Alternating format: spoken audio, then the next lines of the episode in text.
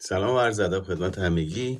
امیدوارم اوضاع احوالتون رو به راه باشه و سعی سالم باشید. توی اتاق امروز می‌خوایم راجع به موضوعی صحبت بکنیم که امروز جزو بحث های داغه. چه بین جامعه روانشناسی چه بین عموم مردم.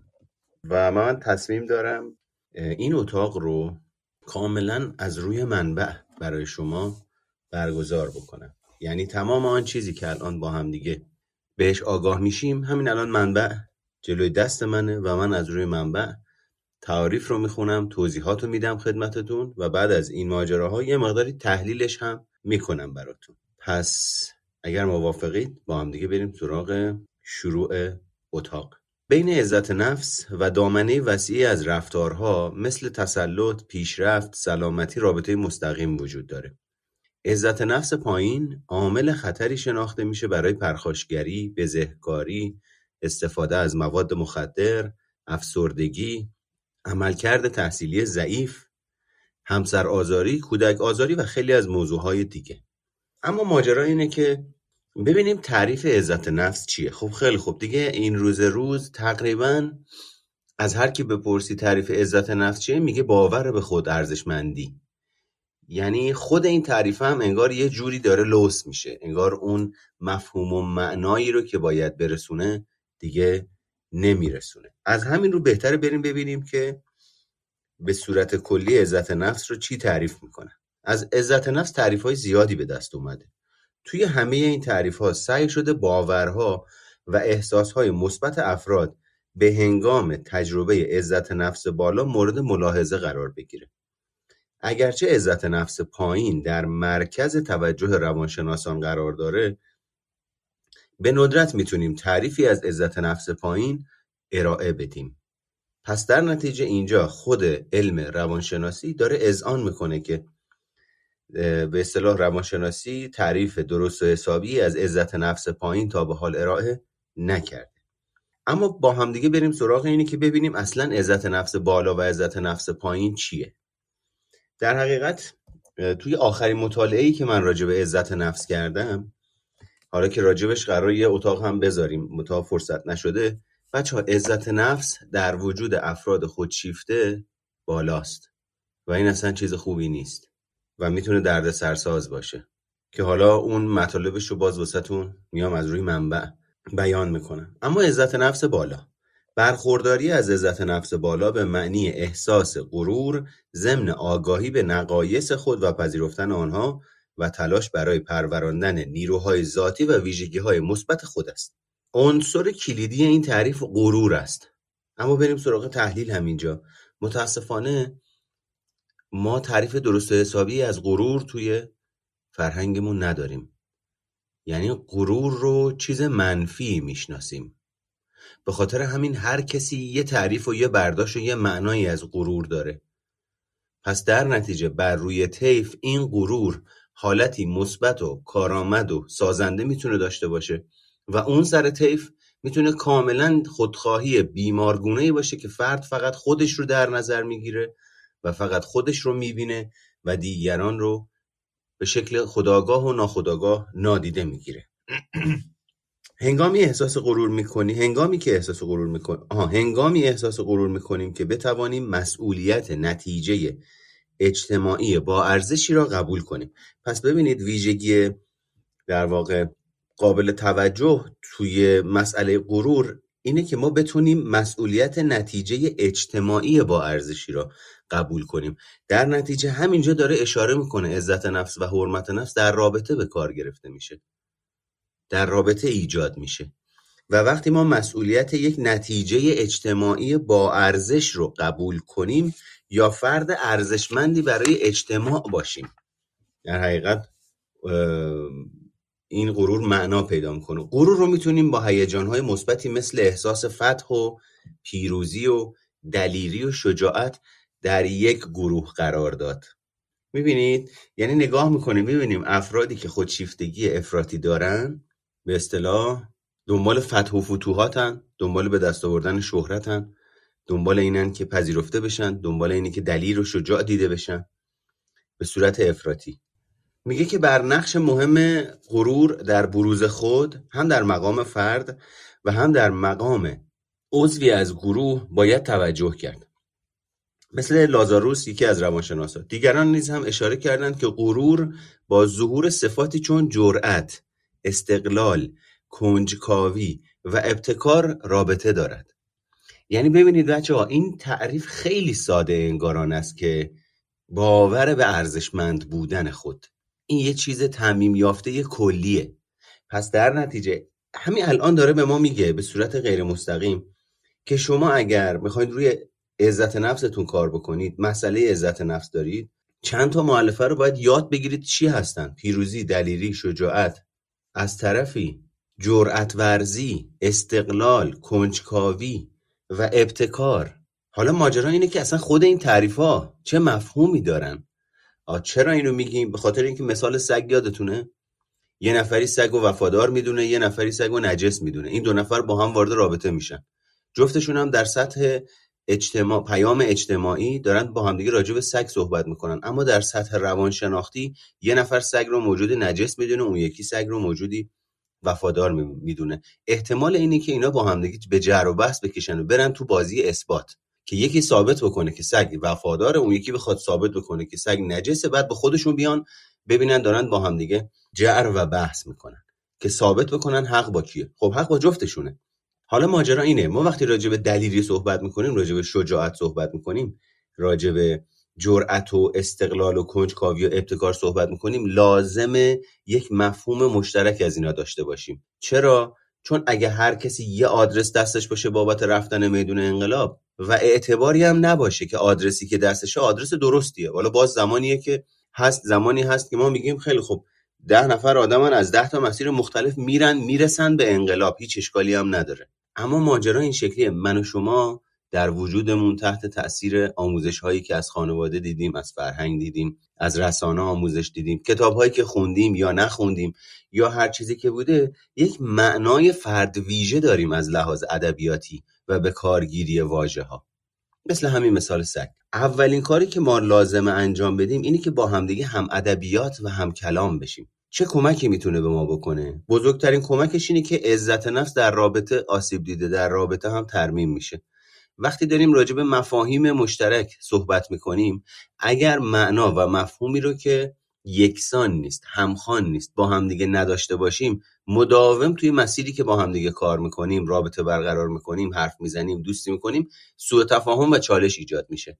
چرا؟ چون یکی می‌خواد ثابت بکنه سگ وفادار یکی می‌خواد ثابت بکنه سگ نجسه. و از اصل مسیر و هدفی که می‌خوایم بهش برسیم جا میمونیم. نگاه می‌کنیم می‌بینی آدما وایسادن یه جا دارن هی ثابت می‌کنن اینی که من دارم میگم درسته. اونم می‌خواد بگه نه اونی که تو میگه غلطه اینی که من میگم درسته. این آدما از اصل ماجرا از متن دور شدن رفتن تو حاشیه. هدفشون رو گم, گم کردن گلشون رو گم می‌کنن. پس این خیلی مهمه که ما بدونیم این مفاهیم چه معنای روانشناختی دارن. نه اونچه که من و شما داریم راجبش فکر می‌کنیم چه مطالعه که عموما مطالعه نکرده است. فرد از تجربه غرور به احساس قدرتمندی از نیروی خیش می‌رسد. این امر در او این عقیده راسخ را به وجود می آورد که می تواند بر, تغییرات اثر گذارد و به این وسیله با آنها کنار بیاید. غرور می تواند به حفظ رفتار هدفمند کمک کند. خیلی نکته مهمیه. غرور سالم می تواند به حفظ رفتار هدفمند کمک بکند. رفتار هدفمند یعنی چی؟ ما بیایم هدفمند و یه مقداری تغییرش بدیم. اسمش رو بذاریم رفتار جهتمند. چون من و شما وقتی یه هدفی رو مشخص می‌کنیم هدفمون میدون ونکه. می‌خوایم بریم اونجا.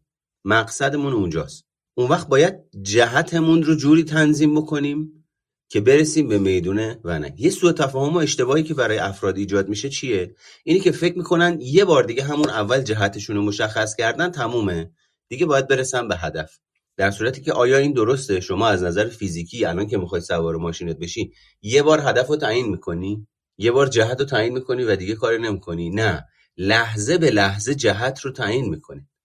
تو خیابون که دارید میرید از لاین یک میرید لاین سه بعد از یه خیابون سمت چپ میپیچید بعد سمت راست میپیچید بعد میرید توی اتوبانی بعد دوباره از خروجی اتوبان میرید یه جای دیگه تا برسید به اون هدفتون. پس در نتیجه این جهتمندی و هدفمندی لحظه به لحظه باید مد نظر قرار داشته باشه تا ما هدفمون رو مسیر از مسیرمون خارج نشیم. اما متاسفانه اون افرادی که تفکر صفر و صد دارن باورشون این شکلیه که خب من هدفمو مشخص کردم. حالا دیگه به سمت هدفم حرکت می‌کنم و با حالتی ساده انگارانه به سمت هدفشون حرکت می‌کنن. به خاطر همینه به خودشون میان می‌بینن هدف رو در ابتدای مسیر مثلا ونک مشخص کردن الان از میدون آزادی سر در آورده. بعد حالش بده که من این همه انرژی گذاشتم. تازه هدفم هم تعیین کرده بودم. تازه مشاوره هم گرفته بودم. کتاب و برنامه ریزی هم کرده بودم کتابم خونده بودم ولی نمی‌دونم چرا هی یه چیزی درست در نمیاد. به خاطر اینه که اون نگاه صفر و صد مانع این میشه که ما در لحظه هر لحظه لحظه به لحظه شرایطمون رو پردازش بکنیم. به صورت پویا به عوامل و اونچه که در محیط توجه بکنیم. ببینید دقیقا مثل رانندگیه. شما زمانی که پشت فرمون میشینید نمی‌تونید چیزی بخورید. نمی‌تونید برگردید پشت سرتون رو نگاه بکنید. یا اگه برگردید پشت سرتون رو نگاه بکنید کسری از ثانیه است. مجدد باید برگردید روبرو رو نگاه کنید. چرا؟ چون تمام عوامل محیطی لحظه به لحظه با توجه به سرعتی که دارید حرکت می‌کنید در حال تغییرن. همه چیز متغیره و شما باید لحظه به لحظه هوشیار باشید که یه آدمی چه می‌دونم مست حواسش نیست همینجوری بیکله داره میاد تو خیابون. یه خانمی بچه دم دستشه درگیر نگهداری بچه است اصلا هوشیار نیست که بچه سمت مثلا خیابون گرفته شده. یه ماشینی داره از خروجی میاد بیرون. یه ماشینی ترمز کرد. من و شما باید لحظه به لحظه و هر لحظه مناسب با تغییرات در واقع محیط و شرایطی که درش هستیم واکنش مناسب رو نشون بدیم تا بتونیم بقای خودمون رو حفظ بکنیم تا بتونیم به موقع به مقصد برسیم. اما خیلی از افراد هستن اینو ادراک نمی‌کنن. فکر می‌کنه همون اول ماجرا که یه تصمیمی رو گرفت یه سمت و سوی جهتی رو مشخص کرد دیگه تهش باید با یه سرعت بره. در صورتی که این در رانندگی به سمت هدف صادق نیست. من و شما از دم در میایم بیرون ماشین رو روشن می‌کنیم میریم سر کوچه ترمز. سرعت رو کم کردیم. ماشینا رد میشن جا باز میشه. دوباره گاز. حرکت. چراغ قرمز میشه. ایست کامل. پس در نتیجه این مفاهیم و این ماجراها یک پویایی لازم داره که لحظه به لحظه ذهن هوشیار و ذهن شناختی من و شما لازم روش نظاره داشته باشه و افرادی که ذهن شناختیشون ذهن تحلیلیشون رو قوی نکرده باشن مدام دچار شک و سوء زنن دچار تردیدن دچار استرابن مدام دچار اینن که نکنه اشتباه برم نکنه غلط برم نکنه دیر برسم و هزار جور ماجرای دیگه. چرا؟ چون این مهارت رو اصطلاحا تحلیلگریه و مشاهدهگریه و نظارگر بودن لحظه به لحظه رو آموزش ندیدن. به خاطر همین مکانیزم های روانشناختیشون اون ارگان روانشناختیشون مدام میاد آلارم میده هشدار میده که از منطقه امرت زدی بیرون ها. چپ نپیچی اینجوری میشه. راست نپیچی اونجوری میشه. حواست بشه نخوری به در و دیوار. یعنی انگار یک صدای منتقد کننده منفی تو سر این آدماست که مدام تمرکزشون از لحظه حال می‌گیره. مدام عملکردشون رو مورد ارزیابی منفی قرار میده. و این باعث میشه کیفیت روانشناختیشون در سطح تمرکز ادراک و روان بودن و حل مسئله بیاره پایین. مردم ناملایمات رو تحمل می‌کنن چون اعتقاد دارن که عملکردهای اونها نهایتا وضع رو تغییر میده. پایداری آموختنیه و اساس اون رو بست باوری غیر متزلزل تشکیل میده. خیلی نکته مهمیه. بچه ها پایداری آموختنیه و اساس اون رو بست باوری غیر متزلزل تشکیل میده. من نمی‌دونم من نمی‌تونم بلد نیستم. اگه رفتم نشد چی؟ اگه ترد شدم اگه دوستم نداشتن اینا همش باورهای متزلزل سازه. و پس پایداری آموختنیه و اساسش رو بر اساس باورهای غیر متزلزل به اصطلاح نمیشه. بنا کرد مبنی بر اینی که در طولانی مدت توانایی ها موجب تغییر میشن. افرادی که احساسی از پویایی و مسیرها رو دارند امیدوارند و همونطور که قبلا مشاهده کردیم این افراد امیدوارند که با پایداری موفق شن. پس یکی دیگه از عوامل مهم عزت نفس اینه که پایداری داشته باشیم. حالا یه آدمی که شخصیت منفعل داره انفعال خودش رو سکوت خودش رو. توان خودش رو بابت اینی که خیلی چیزا رو بریزه تو خودش می‌تونه تعبیر بکنه به پایداری که این کاملا خطاست. این دوباره برمیگرده به همون مفهوم سگ ها. چون باید ما بیایم اجزاء پایداری رو از نظر روانشناختی مشخص بکنیم بگیم این کاری که شما داری انجام میدی انفعاله حواست باشه لیبل پایداری رو نچسبونی رو مجموعه ای از روندها و رفتارها به نام پایداری ها خودتو دور نزنی ها. پایداری اساسا با این فرق می‌کنه. مثل همین افراد منفعل من موقع که با افراد منفعل کار می‌کنم صحبت می‌کنم به مبحث پذیرش که می‌رسیم خودشون خیلی آدم های پذیرا و بازی می‌دونن. در صورتی که پذیرش یه چیز سازگاری منفی یه چیز دیگه است. اونا فکر می‌کنن چون دم نمی‌زنن چون با دیگران راه میان چون ملاحظه مراعات افراطی می‌کنن دیگرانو خیلی آدمای پذیرایی هستن. در صورتی که همین صحبت همین حرف وقتی از دهن این افراد شنیده میشه متوجه میشیم که اساسا خبر ندارن نمی‌دونن آگاه نیستن که پذیرش چیه. فقط این واژه پذیرش رو ور میدارن میچسبونن رو عبادی از شخصیتشون که اساسا ناکارآمده تاریخ مصرفش گذشته یا هدت و شدت و فراوانیش و میزانش به صورت افراطی بالاست یا پایینه. یعنی تعادل نداره. پس در نتیجه اینی که پایداری چیست هم خود اینجا اینجا خودش مسئله است. و کودکان هم بایستی غرور رو تجربه کنند زیرا این تجربه به اونها احساس خودمختاری قدرت و اعتماد به نفس میده. سوال آیا ممکنه کسی مانع بشه که کودکان غرور رو تجربه بکنن؟ بله حتما. معلمان و والدینی هستند که این هیجان نیرومند را از کودکان میرو بایند به علاوه برخی از کودکان در های رشد یافتند که به آنها اجازه انجام دادن کارها. آن گونه که خود مایل بودند داده نشده است.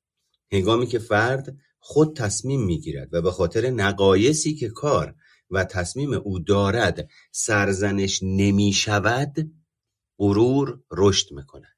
یکی از ویژگی هایی که عزت نفس آدم رو خراب می‌کنه سرزنشه.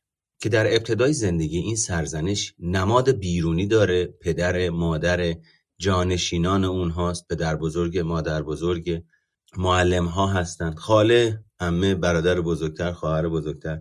حالا به هر دلیلی سرزنش می‌کنن. با توجه به میزان فراوانی شدت و هدت این سرزنش ها و اینی که در چه موقعیت های فرد با چه روشی سرزنش میشه مشخصا با فراوانیش. این روش سرزنش یک اثری بر وجود بچه می‌ذاره. یک دو خودش به عنوان الگو در وجود بچه سیو میشه.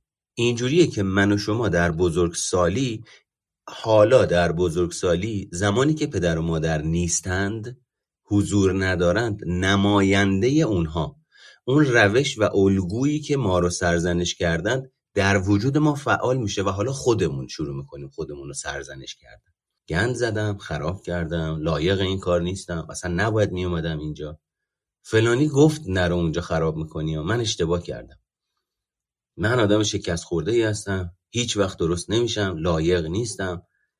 حقم سرزنشم کنن حقم دورم بندازن حقم تردم کنن. گند بزنن تو این زندگی. دنیا اصلا جایی به درد نخوریه. و این روش در واقع میاد ریشه عزت نفسی رو که تازه داره جوونه می‌زنه میخوشکونه به خاطر همین یکی دیگه از ویژگی هایی که باید برای عزت نفس روش کار بکنیم سرزنشگریه. همونجوری که می‌بینید تا اینجای بحث عزت نفس چیزی نیست که با انجام دادن یک کار یا دو کار بتونیم رشدش بدیم. عزت نفس چیزی که ابعاد مختلفی بر شکلگیریش و پایداریش تأثیر دارن.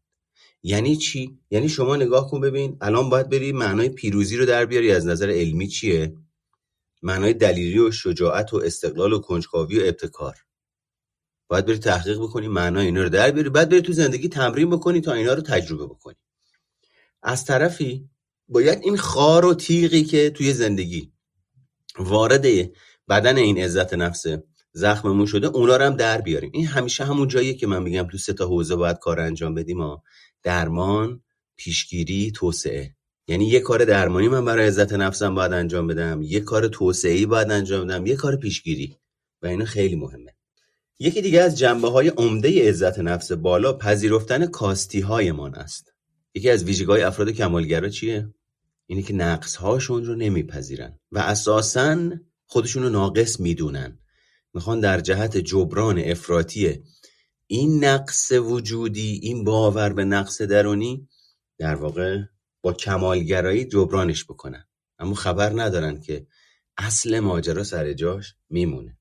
افراد کمالگرا چون به خودشون اجازه شکست خوردن نمیدن خودشون رو در معرض افسردگی قرار میدن. افرادی که می‌تونن بپذیرند که کامل نیستند بهتر می‌توانند با ناملایمات و موانع مواجه شوند.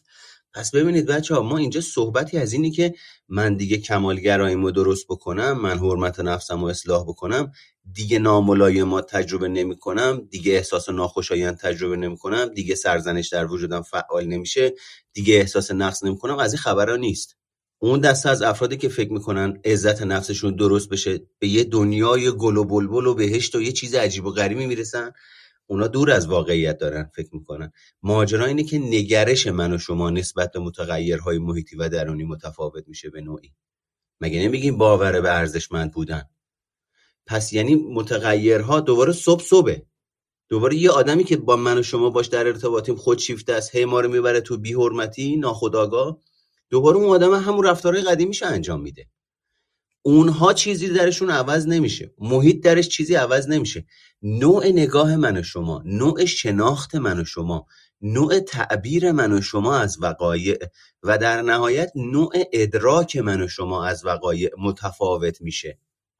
به خاطر همینه که میگیم آقا من می‌خوام یه من جدیدی بشم. این دیگه چه جور پرت و پلاییه؟ من جدید یعنی چی؟ تو یه دونه من بیشتر نداری باهاش به دنیا اومدی باید از این دنیا بری دوباره به دنیا بیای تا یه دونه من دیگه داشته باشی. همین منی که هستی رو باید بسازیش.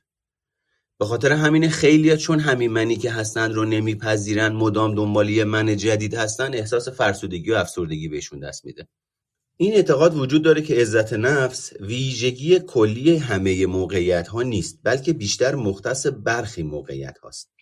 سوزان هارتر در سال 1990 ترجیح می‌دهد که از خود ارزشمندی کلی برای تأکید بر این نظر استفاده کند که عزت نفس چند بعدی است و احساس خود ارزشمندی از شایستگی هایی به دست می آید که افراد در حوزه های متفاوتی تجربه می کنند شایستگی رو لطفا search بکنید توی گوگل.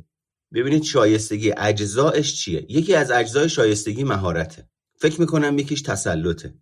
یعنی اون چی که بهش میگن شایستگی خودش از یه اجزایی تشکیل میشه.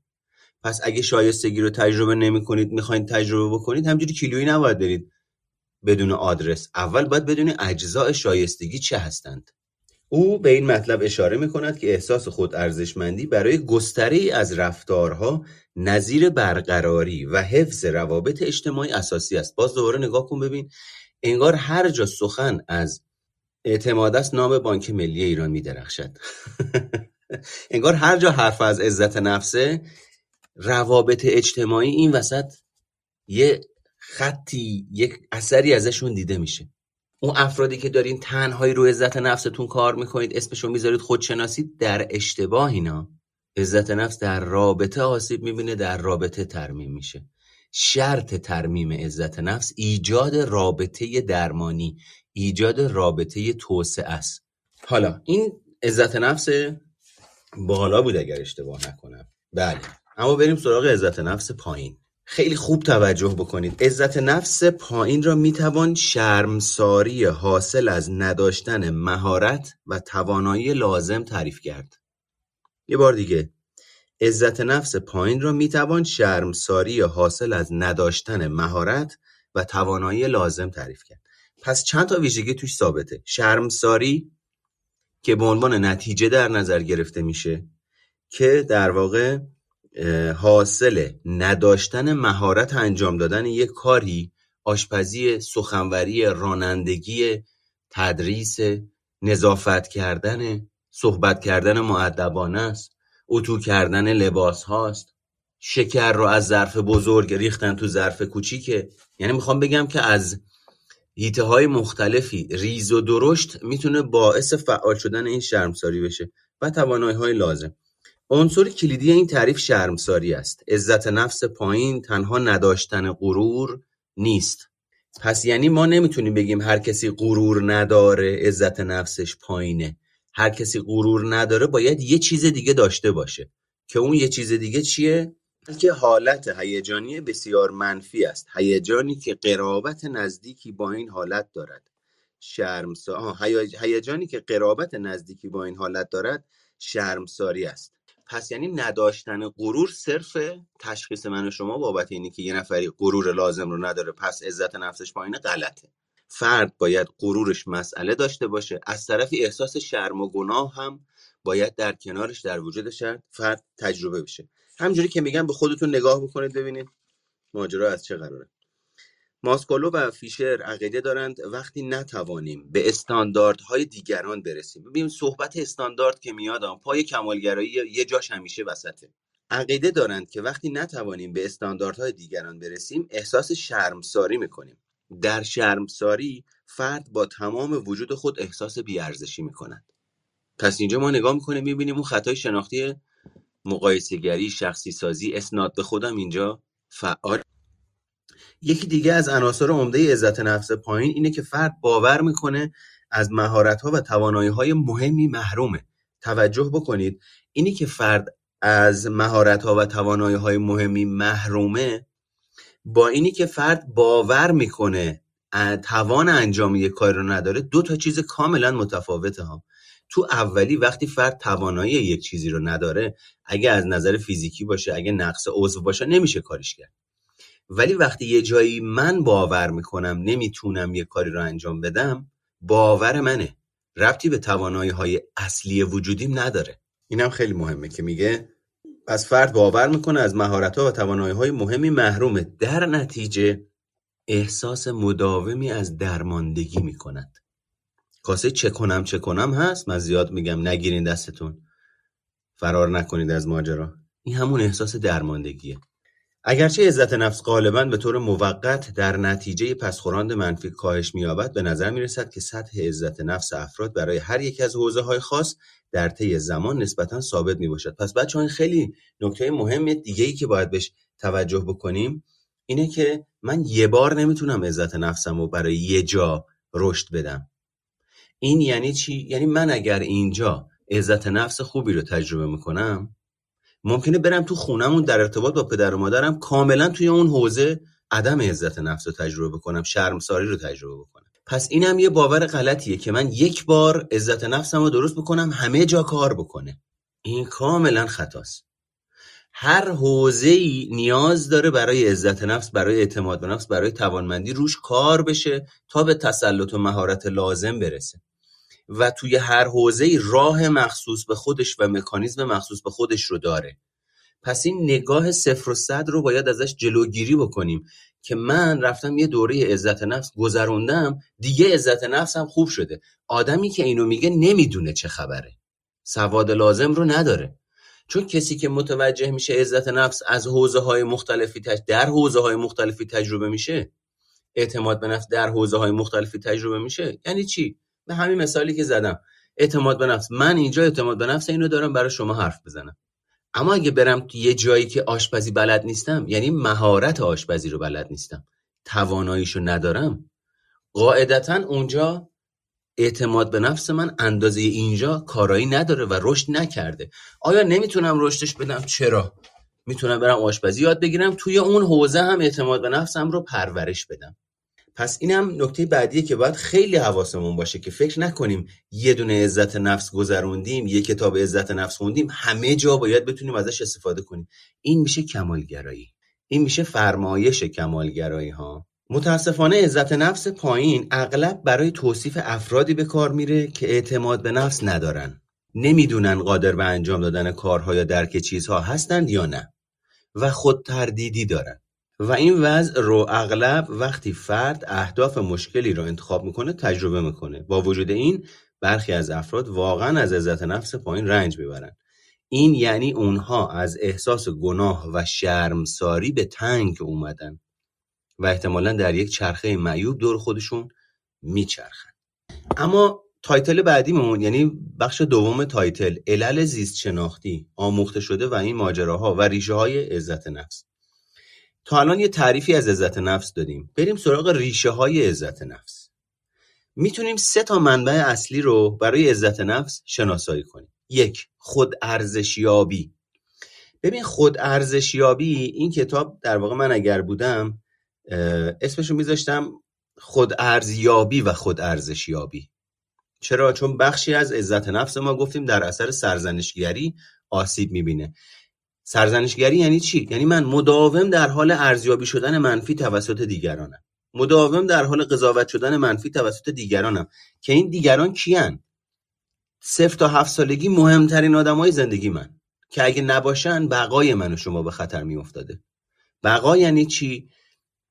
با بقای فیزیکی فرق می‌کنه. ادراک بچه ها در دوران کودکی متفاوته نیازهاشون متفاوته. بقا برای یک کودک یعنی من عشق محبت مهر و توجه پدر و مادرم رو از دست ندم و پذیرفته بشم توسط اونها. اون وقت این پدر مادرایی هستن که بچهشون رو تنبیه می‌کنن جوابشو نمیدن. به اسم اینی که دارم ادبش می‌کنم دارم تربیتش می‌کنم. با کمال احترام. دارن گند می‌زنن تو همه چی. چرا؟ چون بقا... چون با واسطه اهرام اینی که بقاتو به خطر میندازن باید بری یه کاری رو انجام بدی. ساکت باشی حرف نزنی حرف بزنی. بازی کنی بازی نکنی. فراوانی هدت و شدت اینجور رفتارها که بچه رو محروم می‌کنن از دیده شدن از توجه کردن باعث میشه اون بچه آسیب ببینه. از طرفی هم خود ارزشیابی روشیه که پدر و مادر می‌تونن به بچه یاد بدن که ارزش های خودش و توانایی های خودش و مهارت های خودش رو به مرور زمان مناسب با اون سن سالی که در حال طی کردنشه بشناسه. شناخت این ارزش ها رو بهش یاد بدن یعنی تشخیص رو بهش یاد بدن. چرا؟ چون بزرگترین کاری که یک پدر و مادر می‌تونن برای بچه‌هاشون انجام بدن اینه که تشخیص واقعیت رو از غیر واقعیت در وجود بچه نهادینه کنن. اما اگر پدر و مادری بچه رو طوری بار بیارن که برای تشخیص مسائل زندگیش همیشه وابسته تایید دیگران باشه. هم به خودشون دارن خیانت می‌کنن هم به اون بچه. تو بزرگسالی اون وقت این پدر مادر میگن من نمی‌دونم چه نون حرومی آوردم تو خونه بچه که این بچه اینجوری شده. اونجا اگه من باشم میگم مسئله حلال و حروم نیست. مسئله اینه که شما تحت تاثیر یک باور غلط ناکارآمد اون چیزی که فکر می‌کردی درسته. بدون اینکه واقعا ببینی چه اثری داره می‌ذاره عمل کردی و فراوانی و تعداد و حدت و شدت این رفتارها و این باورها و این سرزنشها باعث شده شخصیت بچت در بزرگسالی به این سمت سوق پیدا بکنه و سوق داده بشه در اینکه احساس عزت نفس نا... در اینکه احساس عزت نفس ناشی از ارزشیابی خود توافق وجود دارد خود ارزیابی بیشتر هنگامی رخ می‌دهد که افراد شکست یا موفقیت را تجربه می کنند. باید پذیرفت که افراد وقتی موفق می شوند احساس غرور و هنگامی که شکست می خورند احساس شرمساری می کنند. افراد با عزت نفس بالا معمولا هنگامی که موفق می شوند احساس غرور می کنند اما هنگامی که شکست می خورند احساس شرمساری نمی کنند. ببین توجه کن. افراد موفق موقعی که موفق می‌شوند احساس غرور می‌کنن اما وقتی شکست می‌خورن احساس شرمساری نمی‌کنن یعنی یکی از ویژگی های تفاوت و تمیز قائل شدن بین فردی که موفقیت رو تجربه می‌کنه و شکست رو تجربه می‌کنه اینه که افراد موفق غرور رو تجربه می‌کنن در هنگام موفقیت. اما اگر مسیر و هدفی رو که برنامه ریزی کردن بهش نرسن شرم تجربه نمی‌کنن. یعنی مکانیزم سرزنش تو وجودشون فعال نمیشه. که خراب کردم گند زدم به درد نمی‌خوره لایق نیستم. هیچی. شرم و تجربه نمی‌کنن. پژوهش ها نشان می‌دهد که این افراد راه های مؤثری برای ارزیابی شکست خود پیدا می‌کنند که موجب کاهش تاثیر آن می شود در مقابل افراد با عزت نفس پایین معمولا هنگامی که شکست می‌خورند احساس شرمساری می کنند اما ندرتا هنگامی که موفق می شوند احساس غرور می کنند یعنی کاملا برعکس آنها راههایی برای ارزیابی موفقیت به وجود آوردند که از ایجاد احساس و غرور در آنها جلوگیری می کنند. در نتیجه آنها عزت نفس پایین خود را حفظ می کنند. ویژگی دوم ریشه های عزت نفس بود که گفتیم سه تا منبع اصلی داره. منبع اصلی اول خود ارزشیابی بود. منبع اصلی دوم موفقیت در حوزه های ارزشمنده. برای افراد مختلف حوزه های متفاوتی مهم است. برای برخی از افراد های جسمی مهم است، برای برخی دیگر عملکرد ورزشی و برای برخی دیگر پیشرفت تحصیلی. در نتیجه افراد اهمیت بیشتری برای موفقیت در برخی ها نسبت به برخی های دیگر قائل می شوند. برای مثال اگر من ورزش را ارزشمند بدانم از پیروزی در مسابقه در مقایسه با گرفتن نمره خوب در امتحان غرور و عزت نفس بیشتری احساس می‌کنم همچنین از شکست در چیزی که آن را ارزشمند می‌دانم در مقایسه با شکست در چیزی که آن را ارزشمند نمی‌دانم احساس شرمساری بیشتری می‌کنم. حداقل سه حوزه مجزا شناسایی شده است در این رابطه. مال شماره دو. عملکرد های اجتماعی و ظاهر. یعنی شما نگاه کن ببین های اجتماعی همه جا هست توی ماجرای عزت نفس. یعنی یکی از کارهایی که می‌تونید بکنید اینه که مهارت ابراز وجود مجموعه مهارت های ابراز وجود و آموزش ببینید. به صورت غیر مستقیم دارین رو حرمت نفستون کار می‌کنید.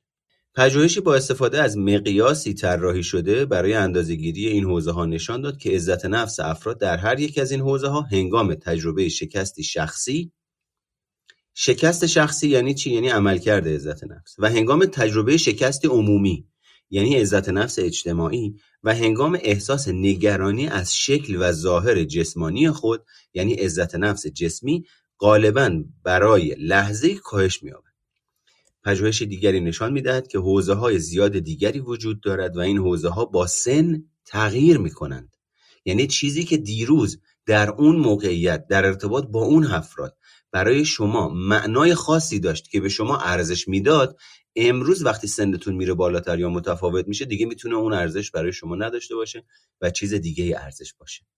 و سوم ارزش های اجتماعی. آنچه مردم برای آنها ارزش قائل می‌شوند غالبا انعکاسی از ارزش های اجتماعی ارزش های والدین و ارزش های دوستان است. ما از روز تولد با آرزوهای آمریکایی آشنا می‌شویم. در واقع اون نویسنده کتاب داره اینو میگه. چنانچه سوان خاطر نشان می کند به ما گفته می شود که بدون تلاش و با راحتی ثروتمند نخواهیم شد. اما باید ثروتمند شویم. لذا اگر ثروتمند نشویم این امکان وجود دارد که عزت نفس پایین در ما شکل گیرد. می‌بینید یکی از ریشه هایی که این افرادی که راجب ثروت و مدار و نمی‌دونم فرکانس و موفقیت در چهار روز راجبش صحبت می‌کنن و کلی مخاطب دارن اینجا ریشهشه ها. یعنی برمیگرده به دوران کودکی ما که ما موفق بودنمون یعنی پولدار بودنمون. و این باور چون در وجود ما به صورت عمیقی نهادینه شده وقتی یک عامل بیرونی راجب موفقیت صحبت می‌کنه راجب پولدار شدن صحبت می‌کنه کاملا به صورت ناخود آگاه خود آگاه ما رو تحت تاثیر قرار میده و گرایش پیدا می‌کنیم به سمت اینی که بریم اونجا از در واقع اون ماجراها استفاده بکنیم که جای سو استفاده زیادی هم داره. از طرف دیگر اگر اگر برای ثروتمند شدن ارزش قائل نشویم عزت نفس پایین به خاطر ثروتمند نشدن را تجربه خواهیم کرد. چرخه معیوب رو ببین. یعنی لای منگنه ایم بریم اونجا ازمون سوء استفاده می‌کنن. نریم اونجا با خودمون گیریم. حالا عزت نفس پایین و شک و تردید حال بدمون رو چیکار کنیم؟ ارزش های والدین نیز مهم هستند. زیرا کودکان تمایل دارند ارزش های والدین خود را درون سازی کنند. برای مثال اگر والدین برای تحصیل ارزش قائل شوند کودکان آنها نیز برای تحصیل ارزش قائل می شوند در نتیجه عزت نفس آنها بیشتر متأثر از عملکرد آنها در مدرسه خواهد بود تا در حوزه های دیگر دوستان نیز های ما را شکل می‌دهند. بخشی از فرایند رشد شامل جدا شدن فرد از والدین است. بخشی از فرایند رشد شامل جدا شدن فرد از والدین است. بچه ها این جدا شدن لزوما فیزیکی نیست ها. یه اشتباهی که خیلی ها انجامش میدن میاد پیش من شروع کنه صحبت کردن که من دیگه مستقل شدم. سه سال دارم تنها زندگی می‌کنم. میگم اگه سه سال داری تنها زندگی می‌کنی بچه رو هنوز شک و تردید داری تو تصمیم گیریات بچه رو هنوز حالت خوب نیست. نمی‌دونم. میگم ربطی به این نداره که هنوز هنوز وقتی می‌خوای میری مثلا خونه خانواده و اینا وقتی مادر حرف می‌زنه پدر حرف می‌زنه معمولا چه احساسایی تجربه می‌کنی؟ عموما شرم گناه احساس گناه بهم میدن. بعد میگم تو چیکار می‌کنی؟ میگه هیچی. مثل همیشه رفتار می‌کنم. میگم اون وقت تو مستقل نیستی که. تو فقط دور شدی ازشون. هنوز همون فرایندهای روانشناختی در ارتباط با اونها برات اتفاق میفته و همون ادراک قبلی رو پردازش می‌کنی. اسم این استقلال نیست. تو از نظر مالی شاید مستقل شده باشی. اما از نظر روانشناختی هنوز متأثری هنوز در مقابل همون الگوهای رفتاری هیجانی و فکری قدیمی که در وجود پدر و مادرت هست همون پاسخهای قدیمی رو میدی. لجبازی می‌کنی ناسازگاری می‌کنی. پر از احساس گناه میشی پر از احساس شرم میشی. این ربطی به استقلال روانشناختی و عاطفی و هیجانی نداره. این موضوع به ویژه این دوستان نیز های ما را شکل می‌دهند. بخشی از فرایند رشد شامل جدا شدن فرد از والدین است. این موضوع به ویژه در نوجوانی بارستر است. در خلال این مرحله نوجوانان معمولا از دوستان خود انتظار دارند به آنها بگویند که چگونه رفتار کنند. نوجوانی که تصمیم می‌گیرد تابع های دوستان خود نباشد برای مثال سیگار نکشد ممکن است پی ببرد که تجربه عزت نفس بالا مشکل به دست میآید. مهمترین نکته آن است که عزت نفس فرد به مقدار زیادی ناشی از ارزیابی او از رفتار خود در مقایسه با برخی از استانداردها یا ارزش هاست. افرادی که مهارت های لازم را برای دسترسی به این استانداردها ندارند عزت نفس پایینی را تجربه می کنند. یکی از راه های کمک به این افراد برای تجربه عزت نفس بالا تجدید نظر درباره این است که چه چیز چقدر و چگونه اهمیت دارد آیا برای خوشبخت بودن باید ثروتمند بود آیا برای موفق بودن در زندگی حتما باید شاگرد موفقی بود؟ آیا باید در ورزش خوب بود تا احساس غرور کرد؟ برخی از مواقع افرادی که از نقاط قوت خود به جای استانداردهایی که جامعه، والدین یا دوستان آنها را دوستان آنها در اختیار آنها قرار دادند پیروی می‌کنند عزت نفس بالایی را در خود شکل می‌دهند. در جامعه آمریکا مهارت‌های هنری غالبا ارزشمند به حساب نمیآیند. در نتیجه افرادی که در هنر و نه در دیگر حوزه ها سرآمد هستند عزت نفس پایینی را تجربه می‌کنند. یعنی شما ببین اون دسته از افرادی که فکر می‌کنن من اگر یه موقعیت و جایگاهی به دست بیارم اعتماد به نفس و حرمت نفسم متفاوت میشه کاملا در خطا هستن. چرا؟ چون الان داره میگه در جامعه آمریکا مهارت های هنری ارزش به حساب نمیان. در نتیجه افرادی که در هنر سرآمد هستن عزت نفس پایین دارن. یعنی این افراد در هنرمندی در زمینه های هنری به یک جایگاهی رسیدن به شهرت رسیدن شناخته شدن. اما همچنان وقتی میرن آزمون های روانشناختی و این مسائل رو انجام میدن عزت نفسشون پایینه. پس اگه فکر می‌کنید عزت نفستون به جایگاهتون وصله و می‌تونید با به دست آوردن جایگاه مال پول مقام شهرت درستش بکنید در اشتباهید. بریم سراغ معلفه های زیست شناختی که زمان اتاقمون هم زیاد نشه. چنانچه مشاهده کردیم میزان عزت نفس بیشتر گرایش دارد که در طول زمان ثابت بماند. این ثابت موندن لزوما سالم نیست. یعنی اون افرادی که عزت نفس پایین دارن مد... به صورت ناخودآگاهی از اینی که از منطقه امن عادتشون بزنن بیرون و استراب تجربه بکنن مقاومت نشون میدن. پس حواستون باشه ثابت بودن عزت نفس گرایش به ثابت بودن عزت نفس در طول زمان لزوما سالم نیست. من می‌تونم عزت نفس پایینی رو تجربه بکنم ولی به خاطر اینی که حال بد این بی عزت نفسی رو تجربه نکنم نمیرم با چهار تا آدم صحبت کنم نمیرم تو حوزه های مختلف مهارت یاد بگیرم. خودم رو تو همون شرایط سر خودم رو گرم مطالعات بسیاری نشان می‌دهد که سطح عزت نفس افراد در ابتدای زندگی شکل می‌گیرد. اجازه بدهید به جنبه های زیست شناختی، آموخته شده و شناختی این فرایند بپردازیم. و دیگه از روش می‌خونم که تحلیل خودم واردش نکنم. درجه استراب در افرادی که عزت نفس زیادی دارند پایین و در افرادی که عزت نفس پایین دارند بالاست. شواهد زیادی نشان می‌دهد که استراب معلفه زیست شناختی نیرومندی دارد. بنابراین منطقی به نظر می‌رسد که بپذیریم اضطراب تا حدی مسئول پایین بودن عزت نفس است. افراد مضطرب نگران آینده هستند. در پردازش اطلاعات تحت در پردازش اطلاعات تهدید آمیز سوگیری نشان می‌دهند و معمولا به دنبال چیزهای آشنا و پیش بینی پذیر می روند. یعنی ریسک پذیر نیستند. در مقابل افرادی که استراب چندانی ندارند تمایل بیشتری به رفتارهای تسلطمندی نشان می‌دهند. این ترتیب الگوی رفتاری بسیار شبیه به الگوی رفتاری افراد با عزت نفس بالا و افراد با عزت نفس پایین است که راجع صحبت کردیم.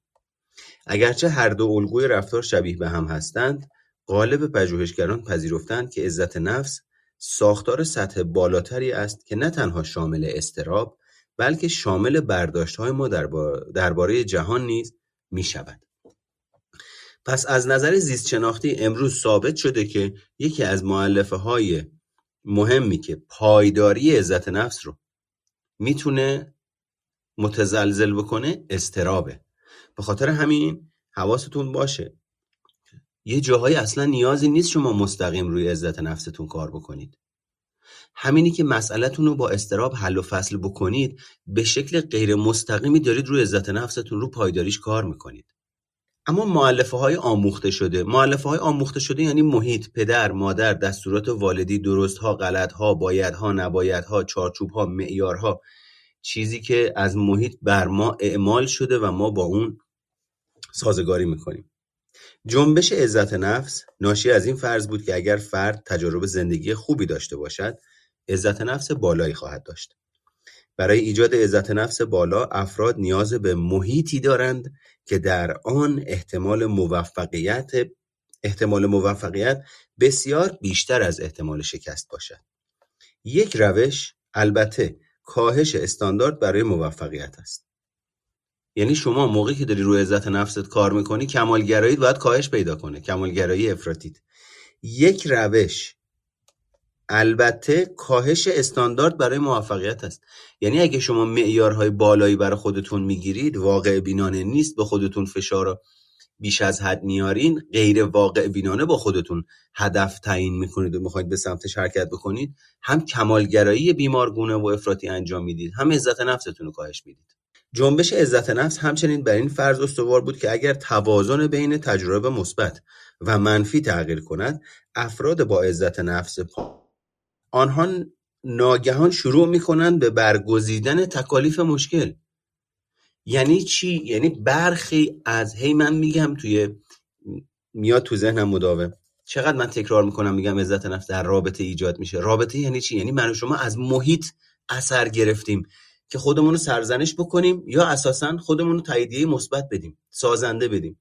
اون وقت افرادی که تحت تاثیر محیط عادت کردن بزنن با سرزنش تو سر خودشون اینجا داره میگه اگر محیط تغییر بکنه اون افراد تحت تاثیر تغییرات محیطی و اثری که از محیط میپذیرن اونها هم بلند میشن انگیزه پیدا می‌کنن. خودشون میرن دنبال کارشون.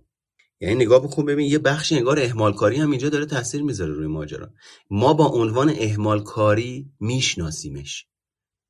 ولی خیلی از مسائلی که افراد بابتش اهمال کاری می‌کنن بابت اینی که همین عزت نفسی رو که شکننده است ناراحت کننده است رنج آوره در اثر تعامل با محیط دوباره فعال نشه و فرد احساسات و هیجانات ناخوشایند و شکننده بودنش رو تجربه نکنه. به خاطر همین نمیره سراغ انجام دادن کاراش. هی پشت گوش میندازه. می‌بینید چقدر با هم دیگه رابطه دارن این معلفه ها و متغیرها؟ چنین انتقالی تقریبا معجزه است. همین موجب شد که جنبش عزت نفس این چنین توجه ها رو به خود جلب کند. عزت نفس را می‌توان از طریق تقویت مثبت بهبود بخشید.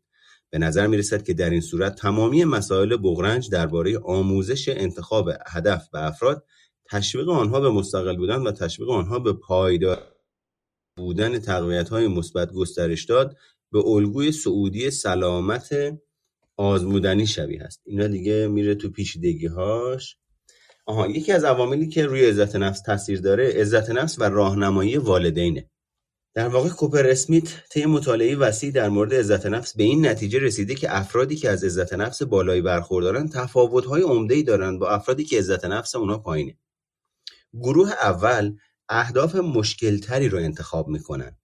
استراب و همینطور استرس و نشانه های روانتنی کمتری رو تجربه می‌کنن نسبت به شکست و انتقاد از دیگران انتقادی که از دیگران براشون میاد حساسیت کمتری دارن احساس کنترل بیشتر و احساس درماندگی آموخته شده کمتری می کنند. تمایل بیشتری به کاوش و جستجو دارند نسبت به خود و محیط کنجکاوترند و به طور غریزی افراد با انگیزه ای هستند که تمایل به شایسته بودن دارند و نگرش آنها نسبت به خودشان سازنده و کارآمد است. یافته های کوپر اسمیت نشان می‌دهد که عزت نفس را می‌توان پرورش داد و والدین نقشی اساسی در این فرایند دارند. کودکانی که عزت نفس بالایی دارند والدینی دارند یا داشتهاند که با آنها احترام می‌گذارند و محدودیت های قابل درک و روشنی برای کارهایی که کودکان انجام می‌دهند تعیین می‌کنند. توی طرحواره درمانی یه دونه نیاز داریم به عنوان نیازهای اساسی هیجانی که بهش میگن محدودیت های واقع بینانه که وقتی محدودیت های واقع بینانه برای بچه ها اعمال نمیشه یا به صورت افراطی اعمال میشه فرد در بزرگسالی به سمت خودشیفتگی حرکت می‌کنه. ببین اینجا هم داره بهش تاکید می‌کنه. آنها در چارچوب این محدودیت ها به کودکانشان آزادی عمل برای اکتشاف و آزمایش می‌دهند. کوپر اسمیت معتقد است که والدین کودکانی که از عزت نفس بالایی برخوردار می‌شوند جوی فراهم می‌کنند که کودک از استراب و تردید رها باشد. در چنین محیطی کودک می‌تواند با آزادی محیط را بکاود و با این کار شایستگی کسب کند. از نظر کوپر اسمیت والدین این کودکان نه تنها آنها را تشویق می‌کنند که افراد شایسته و مسئولیت پذیری بشوند بلکه استقلال و اختلاف نظر را که معمولا با چنین رفتارهای همراه است میپذیرند. به بیان دیگر کودکان از والدینشان منابع پذیرش و عشق خالص میآموزند که افراد مهمی هستند و می‌توانند انتظار پذیرفته شدن مداوم را نه فقط پیش والدین بلکه در اجتماعاتی در سطح وسیعتر داشته باشند. حتی اگر گاه شکست بخورند. یا رفتارشان تا اندازه از هنجارها منحرف شود. کودکان به این پیام واکنش نشان می‌دهند و اهداف بالاتری را برمیگزینند و برای دستیابی به این اهداف سخت میکوشند. اون وقت ما تو جامعهمون یه نفری کج توی ترافیک بپیچه چهار تا آدم سرزنشگر می‌خوان برن به اسم اینی که داریم کمکش می‌کنیم بزرگ یاد بگیره چجوری رانندگی بکنه با سرزنش و تحقیر و توهین پوست از سرش می‌کنه اینجا اگر یه نفر یه چیزی رو اشتباه بگه چهار نفر در قالب دکتر و مهندس و نمی‌دونم متخصص می‌خوان برن بشینن مچشو بگیرن. یا هزار جور داستان دیگه. اسمش هم اینه که اون افراد درس خوندن مدرک گرفتن تحصیل کردن ولی امان از یادگیری توتیوار. کار کوپر اسمیت نشان می‌دهد که تفاوت‌های فردی در عزت نفس در اوایل زندگی ایجاد می شود. چنانچه قبلا نیز اشاره کردیم یکی از دلایلی که تغییر رفتار پیشرفت مشکل است این است که این تغییر رفتار شامل تغییر در ادراک افراد از توانایی های خود می شود. خیلی نکته مهمیه. اگر عزت نفس بر ادراک افراد از توانایی ها، شایستگی ها اثر گذارد، عزت نفس آنها نیز باید تغییر یابد. کار کوپر اسمیت درباره تغییر انگیزه پیشرفت نشان می‌دهد که انسان نیاز به تمرکز بر عزت نفس و نیز ادراک توانایی کنترل دارد. ادراک توانایی یا کنترل دارد زیرا هر دو بر یکدیگر اثر می‌گذارند. های کوپر اسمیت نشان می‌دهد که چگونه می‌توان احساس غرور را در کودکان افزایش داد و در این فرایند عزت نفس بالا را در آنها پرورش داد. هنگامی که کودکان را افرادی مستقل و خودمختار و قادر به انتخاب کردن بدانیم آنها یاد می‌گیرند که می‌توانند موفق و کامیاب باشند. این امر در آنها اطمینان لازم را برای پذیرش چالش های بعدی زندگی فراهم می کند. کارل راجرز نقش والدین را در تحول عزت نفس کودکان در چارچوب نسبتا متفاوتی مورد ملاحظه قرار می دهد. در قالب عشق مشروط و عشق غیر مشروط یه نکته رو اینجا بگم خیلی مهمه که الان گفتیم هنگامی که والدین کودکان را افرادی مستقل و خودمختار و قادر به انتخاب کردن بدانند یعنی زمانی که ادراک خود والدین طوریه که توانایی های بچه ها رو ببینن. اون وقت وقتی بچه ها بهانه بیارن بازی در بیارن چون پدر و مادر می‌شناسن توانایی های بچه ها رو بازی بچه ها رو نمی‌خورن. اما ما تو فرهنگمون چجوری هستیم؟ دختر خانم شده سی سال سی و دو سه سالش. مادر که می‌خواد بره مسافرت اعضای عمومی باید بگیرن که این دختر تنها تو خونه قرار چه بلایی سرش بیاد. بعد یه ایلی رو قشون کشی می‌کنن که دختر خانم شبا تنها نمونه. چند سالشه؟ سی و دو سه سالشه. رفتاری که دارن باش می‌کنن تحت تاثیر باور مادر که نمی‌تونه از خودش مراقبت بکنه. دختره زنه. این مصیبتیه که ما تو فرهنگمون داریم. اون وقت یا کلی آدم باید بشینن که یه نفر می‌خواد بره مسافرت بقیه بیان پاسداری بدن. ما نمیگیم نباید توجه کرد نباید مراقب بودم ولی ببین بیما این ادراکی که داریم راجع به صحبت می‌کنیم ادراک مادر چگونه می‌تونه تاثیر بذاره روی شکلگیری شخصیت یه آدم دیگه که تا سی و دو سالگی دغدغه‌شون این باشه که مادر وقتی می‌خواد بره مسافرت دخترم باید چیکار کنه؟ خود دخترم شش ستون بدنش داره بیلرزه. چرا؟ چون تا سی و دو سالگی زیر چتر بیماری مادر بزرگ شده. با واقعیت دنیا مواجه نشده. شخصیت وابسته داره. یا مادر اساسا نمیره مسافرت. اینا به همدیگه چسبیدن. بعد میای نگاه می‌کنی می‌بینی داخل خانواده مادر و پدر با همدیگه طلاق عاطفی دارن. درگیری دارن. اینو معطوفش کردن به سمت بچه ها بچه ها وارد بازی پدر مادر شدن. این هم مصیبتیه که ماها کم و بیش باش درگیریم.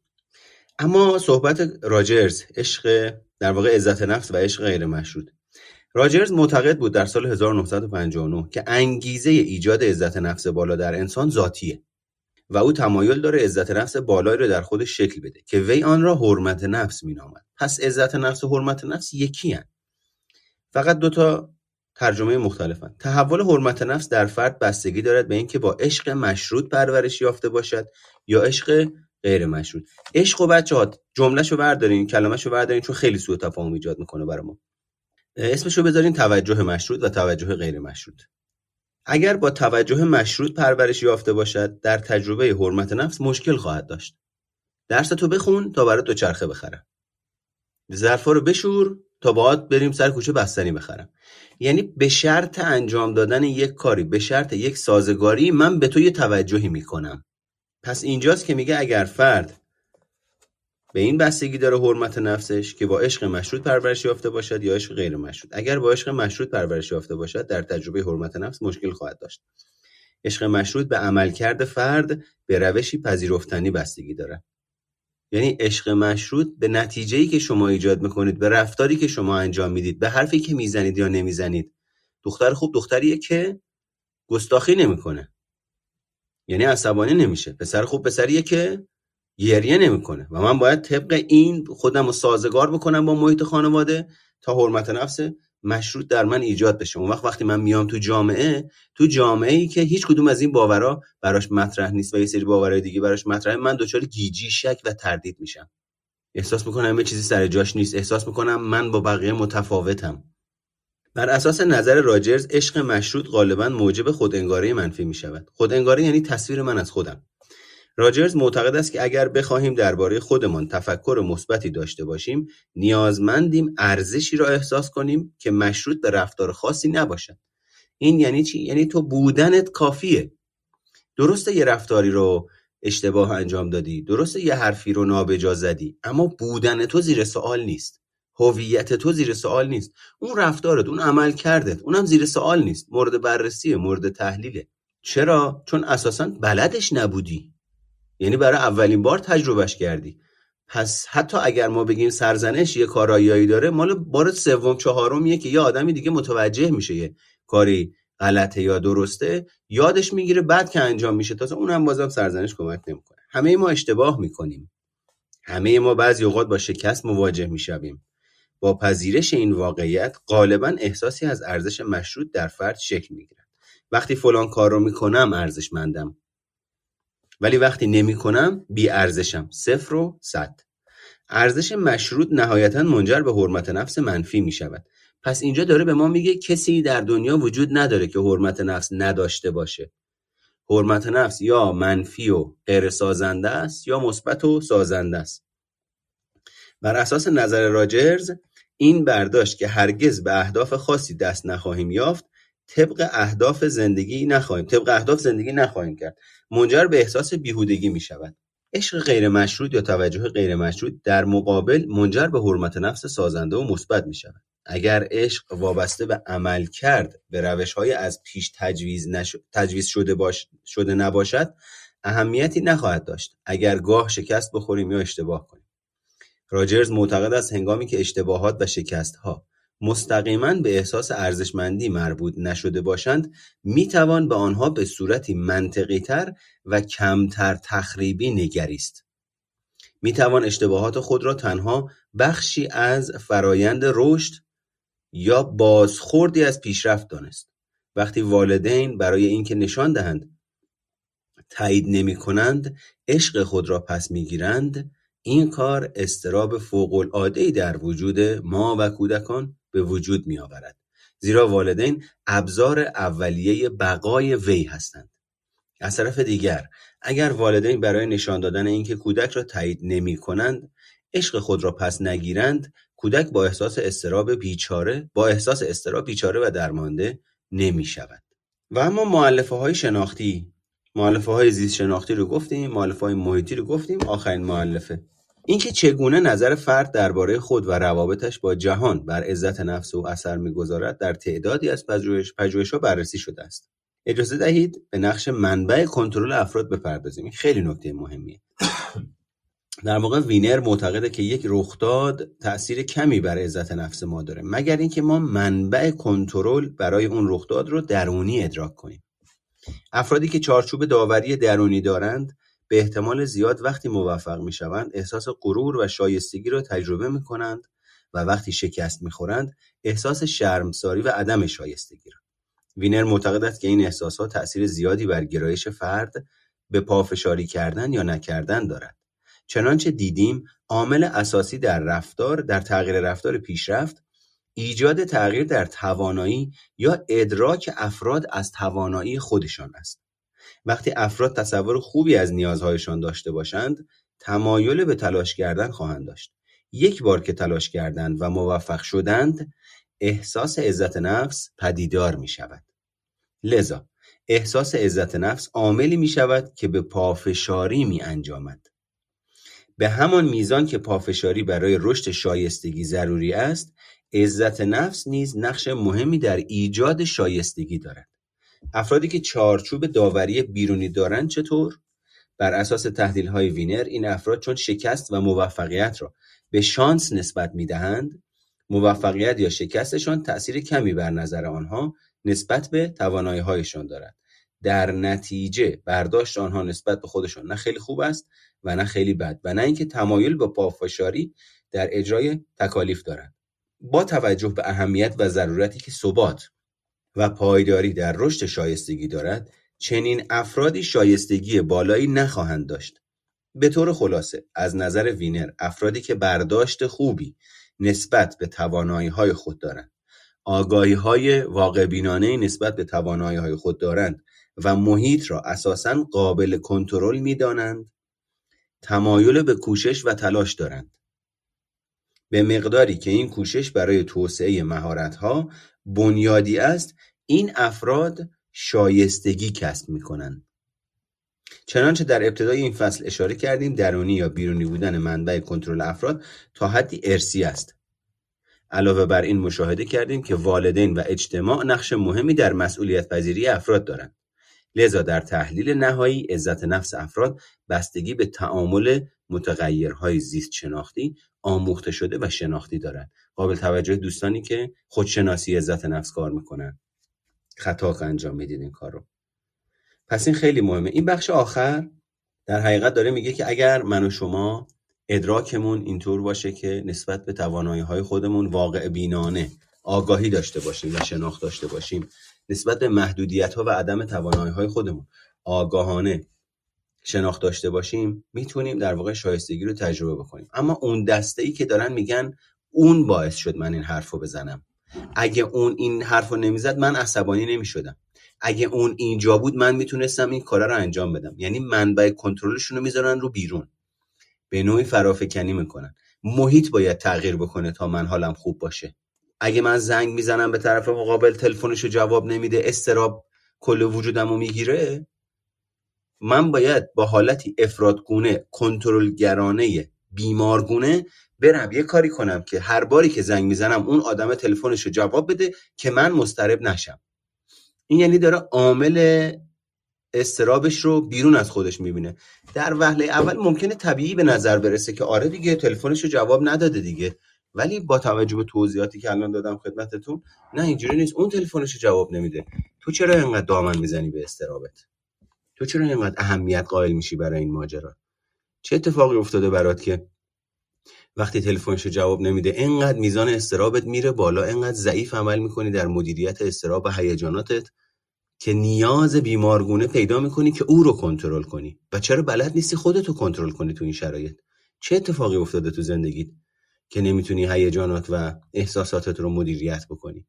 خاطر همینه که در واقع منبع کنترل وقتی به سمت درونی. یعنی من مسئولیت خودم رو بپذیرم. شایستگی یا عدم شایستگی خودم رو بپذیرم. کمبود و بیشبود خودم رو بپذیرم که این خود پذیرفتنش یه فراینده در واقع قابل توجهیه. کم کم ادراک من و شما تحت تاثیر قرار می‌گیره. خطاهای شناختیمون رو وقتی بشناسیم چون مستقیما روی ادراک من و شما از خودمون و دیگران تاثیر می‌ذارن و موقعیت خیلی می‌تونه تو ادراک من و شما کمک بکنه. خیلی خوب. فرق عزت نفس با اعتماد به نفس چیه؟ اعتماد به نفس منجر میشه به عملکرد ما عزت نفس مربوط میشه به باور ما. منبعمون هم کتاب انگیزش و هیجان رابرت فرانکنه. توصیه نمی‌کنم بهتون کتاب تخصصیه. اگه اطلاعات پایه روانشناسی نداشته باشین این منبع رو وقتی می‌خونید بیشتر گیج میشین. خب پس این هم از این و خدمت شما عارضم که اگه سوالی دارین می‌تونین در واقع حالا یا توی box بنویسین توی text ها. یا دست بلند بکنید راجبش چند دقیقه صحبت بکنیم. اگر هم ندارین که خب هیچی. شما می‌تونید اصطلاح با اجازه بدید من ببینم اینجا لینک رو گذاشتم. نه. یک لحظه به من فرصت بدین تا من من یه لینکی رو الان add اش می‌کنم بالای سر خودم که شما می‌تونید از طریق این لینک به کانال تلگرام دسترسی داشته باشین. پیشنهاد می‌کنم کانال تلگرام رو داشته باشین. توصیه می‌کنم اگر جزو member های پادکست سایکوپاد نیستین. همینجا روی خونه سبز رنگ کلیک بکنید. جزو member های club سایکوپاد باشین. تا من وقتی room schedule می‌کنم notification ش براتون بیاد از طریق لینک بالای سر من این که نوشته زی لینک پادکست روانشناسی. می‌تونید دسترسی داشته باشید به پادکست خاکستری روان که مجموعه اتاقهاییه که اینجا برگزار کردیم و به اونها گوش بدید. پادکست سایکوپاد رو توی تلگرام یا توی کست باکس یا توی اپل پادکست می‌تونید گوش بدید. که من هر از چنگاهی یعنی در واقع دیروز پریروز بود که یه کار جدیدی رو تولید کردیم. یک پاراگراف کتابه ده دقیقه اینجوریا زمان و در واقع تاریخ انتشارش هم زمان تاریخ انتشار خاصی نداره. من هر موقع خودم بشینم پای کتاب خوندن یه نکته خوبی رو ببینم اونو براتون ضبط می‌کنم و توی این پادکست یا کانال تلگرام منتشر می‌کنم. محتوای خوبی هست اونجا. خود پادکست سایکوپاد رو به اصطلاح روانشناسی شخصیت رو میگم اونجا و شما می‌تونید آگاه بشید نسبت بهش. در نتیجه هم می‌تونید اینجا به صورت زنده این مباحث و مطالب رو بشنوید و آگاه بشید و هم از طریق کانال تلگرام. بندم که در زمینه آموزش مهارت های روانشناختی فعالم. اگر کسی خواست تو این زمینه کاری انجام بده می‌تونه از طریق همین لینک و گزینه واتساپ به من پیام بده. نوشتین که خیر. هیچ پادکستی پاک نشده.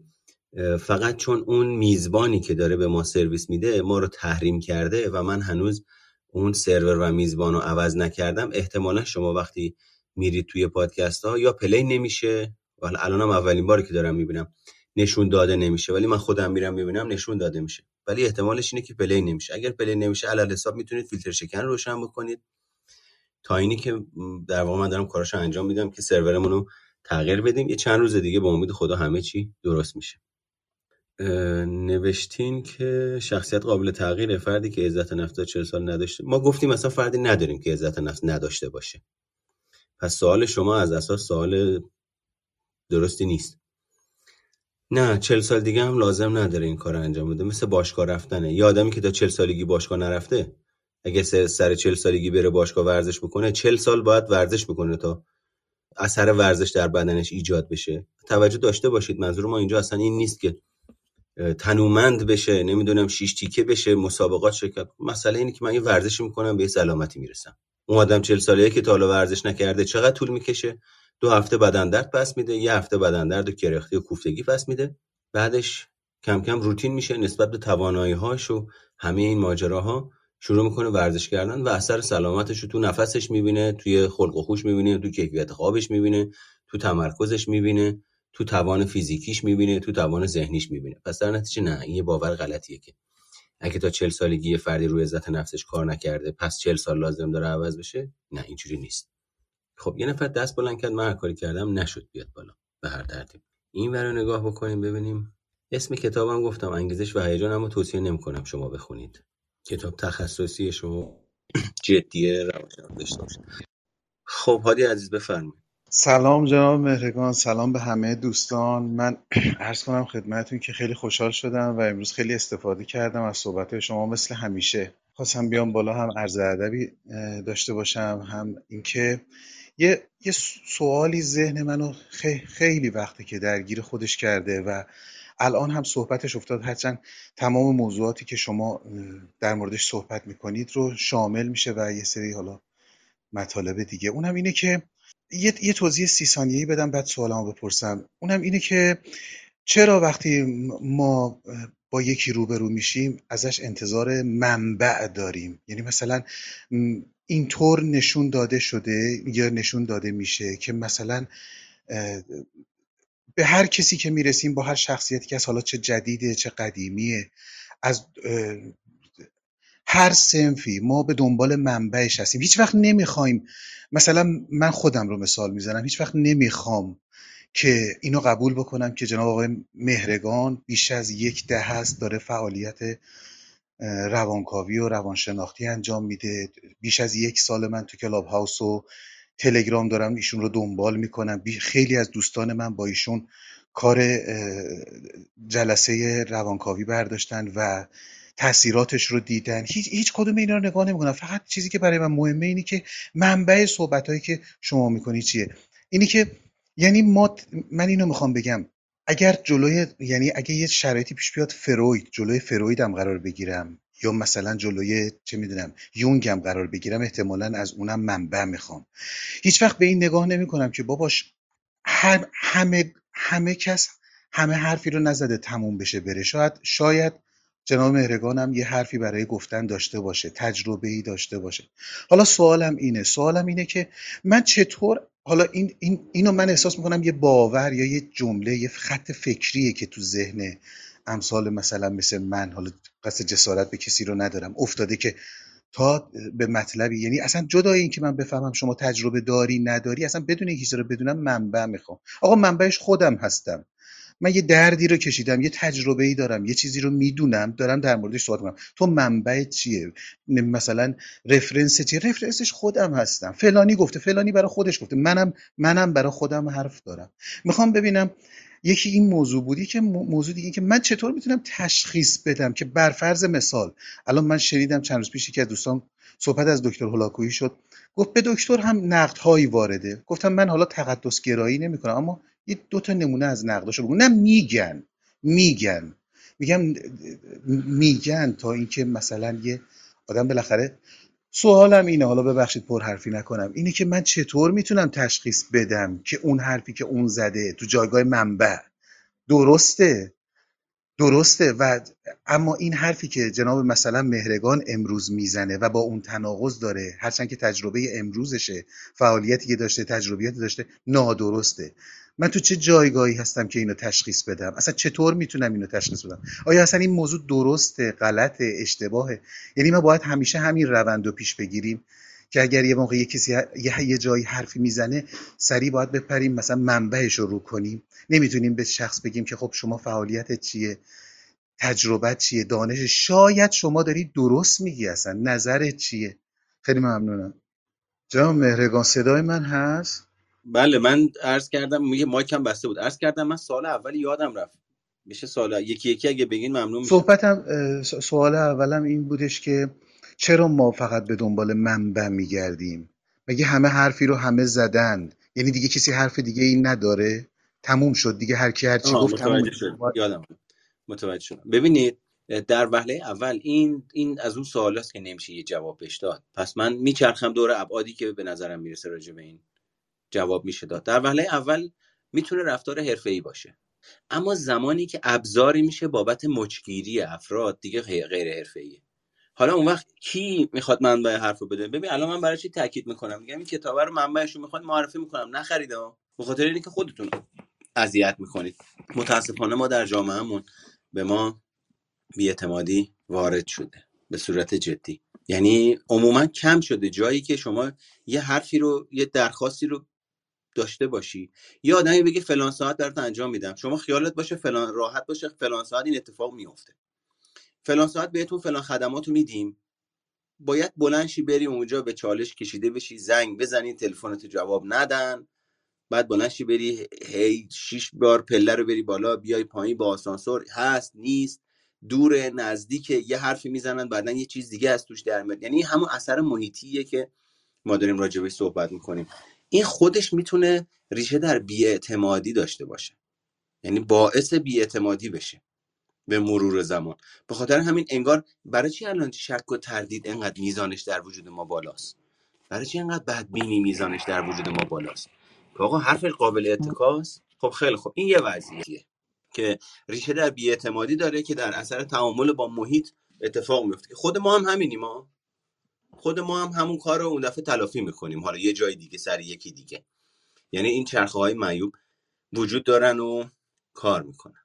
یه جایی هست مچ آدما گرفته میشه. یعنی مثلا چه مثال بزنم براتون که واقعی باشه؟ به اسم اینی که الان فرد مثلا میاد من از اتاق خودم مثال بزنم. میاد میگه که به نظر میاد مطالب اینجا علمی نیست. تازه ایشون فقط خودش تنها میره اون بالا میشینه حرف می‌زنه که کسی هم به چالش نکشتش. بعد خب من سوالم اینه اصلا مگه قرار منو به چالش بکشن؟ در جواب شما یعنی با خودم که حرف می‌زنم با خودم که تحلیل می‌کنم میگم که خب تحلیل من اینه قاعده من اینه که هر یک کلاس یه دونه معلم داره. وقتی یه آدمی میاد این حرفا رو توی تکست می‌نویسه یا یه آدمی میاد توی این گوشه که بقیه هم می‌بینن یه بی احترامی می‌کنه بد لحنی می‌کنه یا یه قضاوتی می‌کنه. من سوالم اینه منو چقدر می‌شناسه؟ رو چه حسابی به این ادراک رسید که مهرگان نوعی اون بالا تنهایی نشسته که به چالش کشیده نشه؟ آیا ادراک این آدم این شکلیه که هر جا میره دیگران رو به چالش می‌کشه؟ چی شده که فکر کرده اصلا قرار ما به چالش کشیده بشیم؟ یعنی مگه اینجا مثلا کلاس دانشگاهه یا دو تا متخصص نشستیم داریم راجع به رویکردهای همدیگه با همدیگه بحث و گفتگو و صحبت می‌کنیم به تبادل می‌پردازیم. بعد یه جای نقطه نظرمون با همدیگه اوکی نیست و حالا در واقع میایم همدیگه رو به چالش می‌کشیم دیدگاهامون و روی رو به چالش می‌کشیم. خب اگه اینجوریه این آدم اصلا ادراکی نداره نسبت به اینی که توی این اتاق داره چه اتفاقی میافته. بعد میری نگاه می‌کنی می‌بینی همین رفتار رو تو جاهای دیگه هم داریم از این آدمه می‌بینیم. اون وقت متوجه میشیم که این آدم اصلا ادراکی به موقعیت نداره. این مثل چی میمونه؟ با کمال احترام. مثل این میمونه که یه بچه پنج ساله رو بهش یه دونه لامبرگینی بدین. بخواد بشینه پشتش. خاطر همینه که یکی از دقدقه هایی که من مداوم ذهنم درگیرش میشه اینه که خیلی از افرادی که میرن روانشناسی می‌خونن هنوز از نظر شخصیتی به رشد لازم و کافی نرسیدن. بعد اون وقت از این ابزار روانشناختی از تکنیک های روانشناختی از آگاهی های روانشناختی در سطح پنج سالگی ده سالگیشون در سطح شعور و شخصیتشون استفاده می‌کنن. در صورتی که خوندن روانشناسی یه چیزه. اینی که من این روانشناسی رو تو زندگیم به کار بگیرم اثرش بیاد تو شخصیتم به رشد شخصیتی برسم پویایی های درون شخصیتم متغیر بشه ادراک هم متفاوت بشه. گره هم یه مقداری باز بشه دیدگاه هم متفاوت بشه. نداریم کم داریم. به خاطر این تاکید می‌کنم یادگیری طوطی‌واره. یعنی حتی اینجا من می‌بینم بعضی از این افراد بعضی از این همکارا موقعی که اتاق برگزار می‌کنن رفتن title کتاب رو برداشتن و بردن زدن سردر اتاقشون. آخه یه ذره خلاقیت آخه یه ذره ابتکار یعنی همین چیزایی که راجع به حرمت نفس الان صحبت کردیم. هیچی. یعنی یادگیری توتیوار. من اونجا اونو خوندم اینجا میام دوباره تکرارش می‌کنم. اما یه عمق روانشناختی پیدا نکرده. یکیش اینه و یکیش هم که گفتم حرفه‌ایه. یه جاهای رفتار رفتار حرفه‌ایه. بعضی از افراد باید بدونن. آقا منبعی که داری روش حرف می‌زنی چیه؟ شمایی که اومدی خودتو کارشناس مشاور خانواده معرفی می‌کنی و داری حرف می‌زنی من چجوری می‌تونم به این حرفت ندیده نشناخته؟ شما داری میگی یه سال داری این کلابو. پیگیری می‌کنی. اون کسی که تازه میاد توی این اتاق ما رو نمی‌شناسه من و ما رو نمی‌شناسه. خب نیاز به یک در واقع اعتماد خاطر داره. نیاز به یک امنیت داری که آقا از رو چی داری حرف می‌زنی؟ حسابش چیه؟ کتابش چیه؟ من چطور می‌تونم به شما اعتماد بکنم؟ به خاطر همین ابعاد مختلفی داره که بستگی داره به ابعاد شخصیت افراد مختلف. ببین یه آدمی میاد با عقده حقارتش به اسم اینی که دکتر مهندس کارشناسه. میاد بین مثلا ده تا موضوعی که داری راجبی صحبت می‌کنی توی اتاق یا هر جای دیگه تو هر محل و مکان دیگه میاد دست می‌ذاره رو اون یه دونه موضوعی که یه ذره کم گفتی یه ذره اشتباه گفتی یه ذره تسلطت روش کم بوده. این یعنی ناارزنده سازی می‌کنه. این یعنی بزرگ نمایی می‌کنه. یعنی اون عدم تسلطه اون اصطلاح آمیانش. سوتیه که دادی؟ اونو bold می‌کنه. نه تا موردی رو که روش تسلط داشتی نادیده می‌گیره. کجا؟ توی جای علنی. یعنی میاد توی این box بغل می‌نویسه اینا رو. خب این نشون دهنده خام بودن رفتار و شخصیت اون آدم است. چرا؟ راجع به مرزهای واقع بینانه صحبت کردیم. مرز واقع بینانه میگه من اگر به یه آدمی نقد دارم موقعیتش رو میسنجم. این آدم یک وجهه اجتماعی داره. ببین چجوری ما حرمت نفس همدیگر رو خراب می‌کنیم. الان راجع به حرمت نفس شرایط اجتماعی مهارت های اجتماعی شایستگی صحبت کردیم. اون وقت ما به اسم اینی که من دکتر هستم و تو داری یه چیزی رو اشتباه میگی داری مردم رو گمراه می‌کنی میام یک رفتار تخریبی از خودم نشون میدم. در یک موقعیت و جای نامناسب و باعث خدشه وارد کردن به وجهه افراد میشم. اون وقت سالمش چیه؟ من اصلا صحبتم این نیست که اون آدمه مچ نگیره ها. باش اصلا قبوله. مچ بگیره. اصلا من دارم اشتباه میگم. من نوعی رو میگم. من اشتباه دارم میگم. اما آیا درسته این در بین جمع گوش زد بشه؟ آیا سالمترش این نیست که من برم تو پیوی به آدم پیام بدم؟ بگم دوست عزیز منبع چیه؟ رو چه حسابی این حرفو می‌زنی؟ من احساس مسئولیت اجتماعی می‌کنم. من دکترای فلان چیزو دارم. و توی مطالعاتی که دارم یه همچین چیزی نیست. منبع چیه؟ رفرنس چیه؟ چطور فلان حرفو می‌زنی؟ ممکنه برای من توضیح بدی؟ اما وقتی فرد این مسائل رو این قاعده ها رو یا نادیده می‌گیره یا اصلا تو زندگیش یاد نگرفته که این کار رو انجام بده همینجوری کیلویی. دیدید؟ ما الان یه دونه من به بچه ها توصیه می‌کنم. کسایی که تو اتاق هستین دارین گوش می‌دید. یه دونه اپیزود هست. توی سه چهار تا اپیزود خاکستری روان. سه چهار تا اپیزود آخری که من منتشر کردم. اول روم سه دقیقه اول یه آدمی میاد فوش ناموسی رو می‌کشه به من میره. میفرستمش پایین. میاد بالا می‌خوام ببینم چی داره میگه. دهنش واز می‌کنه هر چه دهنش در میاد. من هم اینو منتشر کردم که ببینیم که نمونه واقعی داشته باشیم. ببینیم ما چه کسایی درمون هست چه کسایی هستیم چگونه تیپای شخصیتی داریم که اصلا اون فرد انقدر درگیر هیجانات و خشم و عقده های خ... خ... حقارتشه و انقدر تحت تاثیر رفتار و احساسات تخریبی با اطرافیانش قرار گرفته الان اصلا موقعیت رو درک نمی‌کنه. که من دارم میرم روی یک جایی که 80 نفر آدم نشستن. دهنمو که واز می‌کنم یه فوشی میدم یه حرف نابجایی می‌زنم دارم خودم رو معرفی می‌کنم. دارم سبک شخصیتی خودم رو معرفی می‌کنم.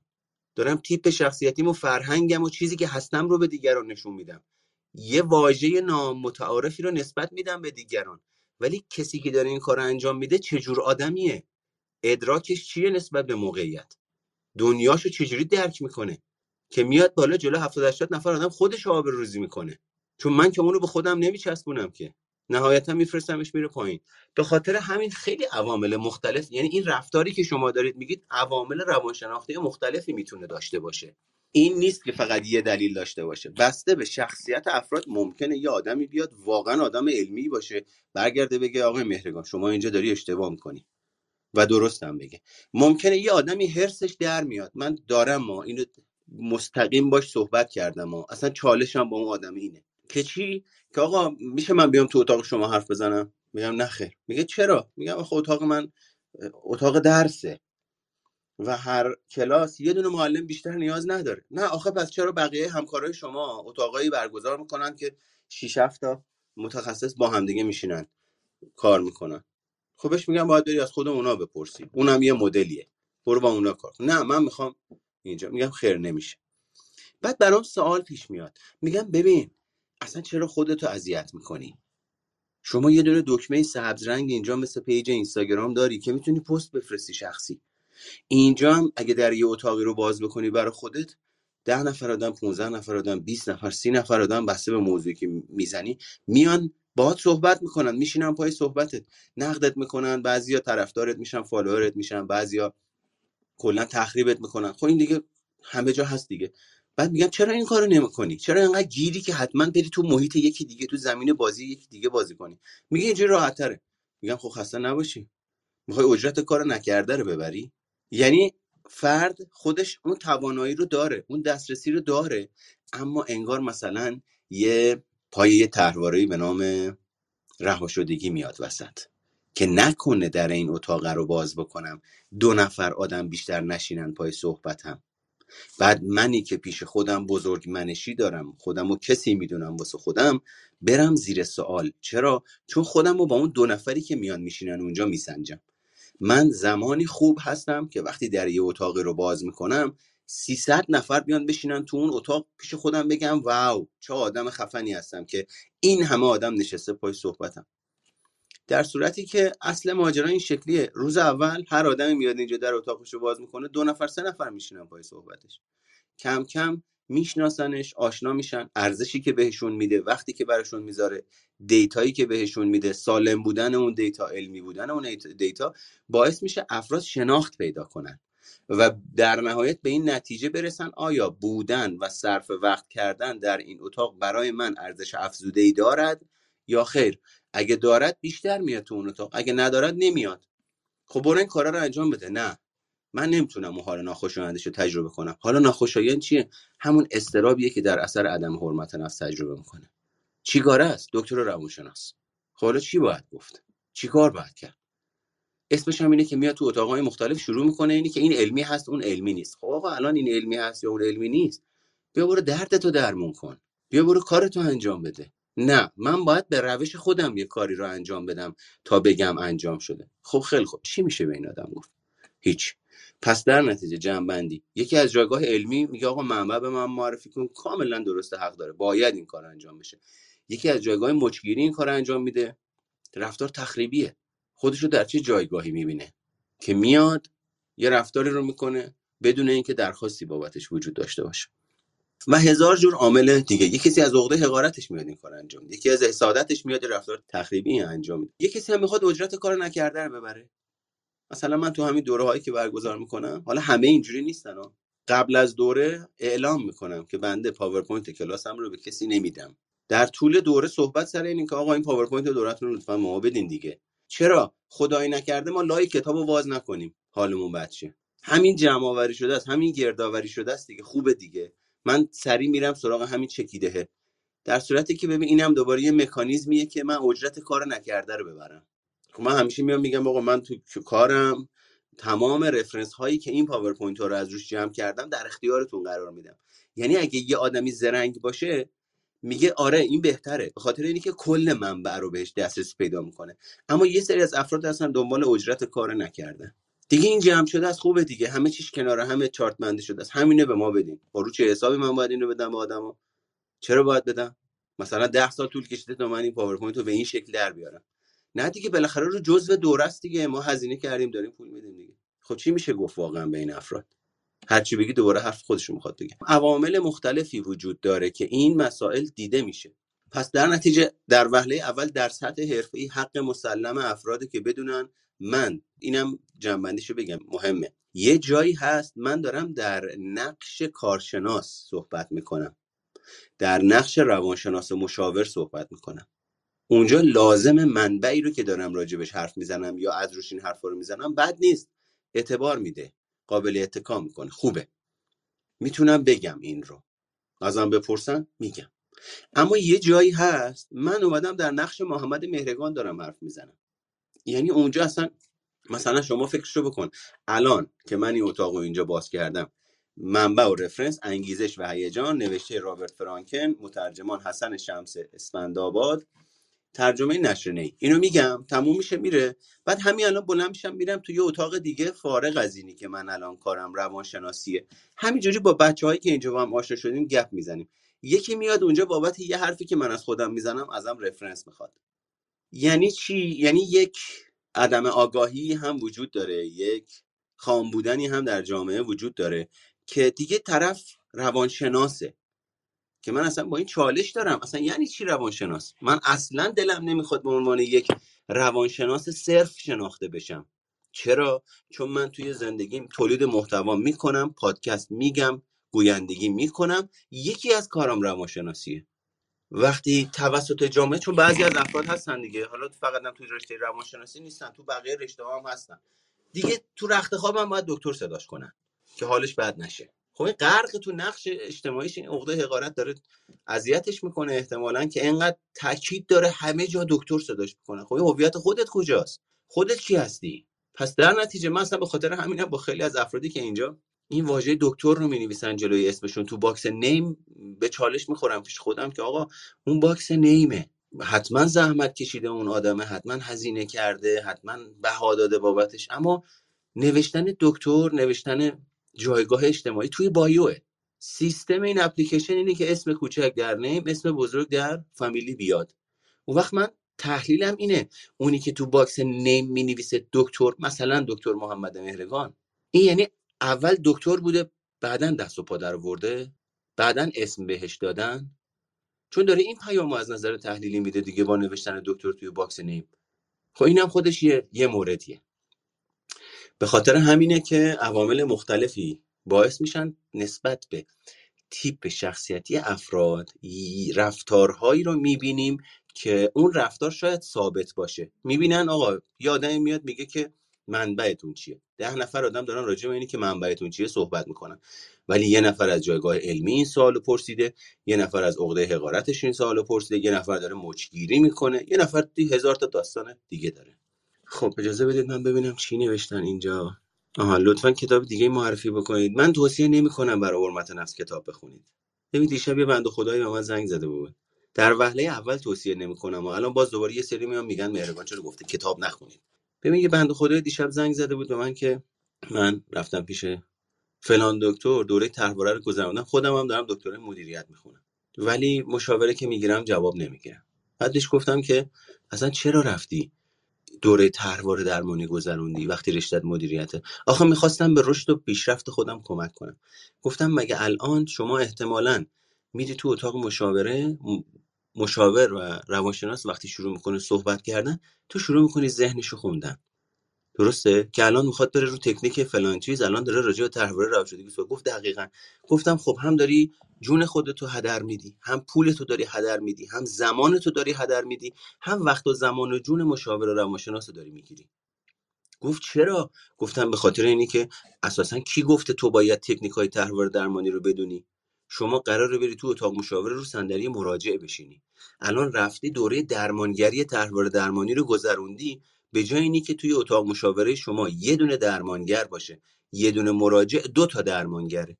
آیا شما از اینی که استراب در وجودت بیاد بالا نمیترسی؟ گفت چرا. گفتم از اینی که شما مسائل برات قابل پیش بینی بشه نمیترسی؟ گفت چرا. گفتم تموم شد. این مکانیزم دفاعی اینه که داری همه چیز قابل پیش بینی می‌کنی با دونستنش. حالا اینم حکایتش. همینه. توصیه نمی‌کنم با کتاب سراغ سراغ حرمت نفس سراغ مسائل تحلیلی سراغ کتاب نرید خواهشن برید آموزش ببینید. برید رابطه درمانی برقرار کنید. در ارتباط با یک فرد عزت نفس و حرمت نفس آسیب دیده دانشتون رو وقتی می‌برید بالا هیچ ربطی به اینی که تو زندگیتون کجا حرمت نفس دارید یا ندارید نداره. می‌تونید راجبش حرف بزنید. می‌تونید متغیرها و معلفه هاشو بشناسید. اما الگوهای قدیمی که به عنوان بخش های پایدار شخصیتتون در وجود شما ثابت شدن با خوندن تغییر نمی‌کنن. نوشتید که گفتید که حرمت نفس از محیط هم تاثیر می‌گیره. در این حال می‌دونیم آنچه که اهمیت اساسی داره تسلط به هیجانات درونی و نه کنترل شرایط بیرونی. بله. هیجانات و در واقع عوامل درونی تحت تاثیر محیط فعال میشن. در نتیجه من و شما می‌تونیم یاد بگیریم چگونه با هیجاناتی که در تعامل با محیط فعال میشن برخورد متفاوت و مناسبی بکنیم. پس رابطه تعاملی داره. پدر و مادر خانواده منظورشون بود از محیط بیرونی پدر و مادرم بخش حالا وقتی شرایط محیطی به صورت دارکوبی در عنفوان جوان زدن عزت نفس تیشه به ریشه ساخته شدن حرمت نفس می‌زنید چطوری می‌تونیم در اوج ضعف دوباره دست به زانو بزنن بلند شم؟ هیچی. دست می‌زنید به زانوتون بلند میشید. اون الگوها رو می‌شناسید آشنا میشید باهاشون. در سه سطح درمان پیشگیری و توسعه شروع می‌کنید کار کردن. حتما نتیجه متفاوت می‌گیرین. اسم کتاب انگیزش و هیجان رابرت فرانکه. نخونیدش لطفا. من خواستم توی مسائل علمی اشتباه نیست. شاید اصلا منظور فرد راستی آزمایی و مچ گرفتن نباشه. ممکنه فرد بخواد اطلاعاتش رو حول اون موضوع بیشتر کنه. جناب هادی به نظرم این دیدگاه تک بودی. بله شما می‌تونید اطلاعاتتون رو زیاد بکنید اما تخصصشو دارین بیسشو دارین. رشت هم رشته هستین. اینا نکته هایی که مهمه. من همینجوری خودم بلنشم سر خود برم سراغ مطالب عمیق روانشناسی که تخصصی هن دارم در میرم از خودم به احتمال زیاد.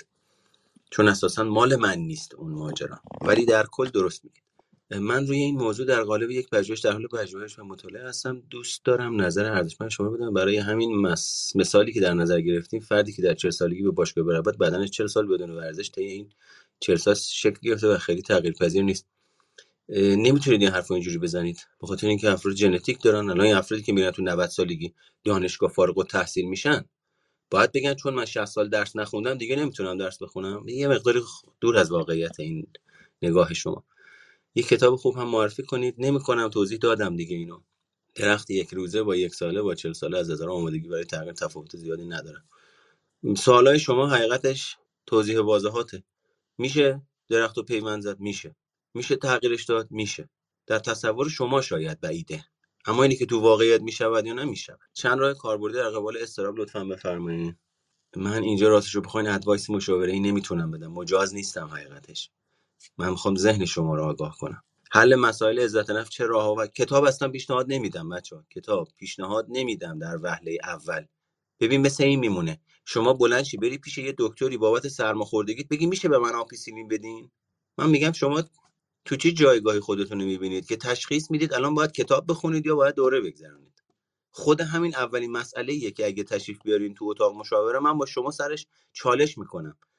که چطور میشه شما خودتو در جایگاهی می‌بینی که بگی آقا الان کتاب برای من بهتره؟ من میگم اگه فکر می‌کنی الان کتاب برات بهتره برای چی اومدی پیش یه آدمی نظر اونو بپرسی؟ برو اون کاری رو که فکر می‌کنی درسته انجام بده. به خاطر همین خوندن کتاب بد نیست ها، ولی جا داره. برای اعتماد به نفس عزت نفس باید جلسات رو... جلسات روان می‌تونید جلسات روان درمانی بردارید برای افزایش اصلاحش ترمیمش یا بازسازیش. عرض کردم سه تا ویژگی داره. توسعه درمان پیشگیری. درمان یه بخششه توسعه یه بخششه. یعنی ببین شما به اصطلاح هم می‌تونی مهارت اعتماد به نفس و عزت نفس رو یاد بگیری هم می‌تونی بری ریشه یابی بکنی ببینی در اثر زندگیتون در بافتار زندگیتون ریشه های تحولی خانواده چه آسیب های خوردی اونا رو ترمیم بکنید و از قرار گرفتن در موقعیت ها در شرایطی که باعث متزلزل شدن عزت نفستون میشه پیشگیری بکنید به صورت سالم. پس سه تا حوزه انجام میشه و طول می‌کشه بچه اصلا چیزی نیست که یه هفته دو هفته اتفاق بیفته. عین باشگاه رفتنه. خود باشگاه رفتنه. مغز شما قرار تغییر بافت تغییر دندریت بده. تغییر نورون بده. یعنی نورون ها یک ساده شو میگم.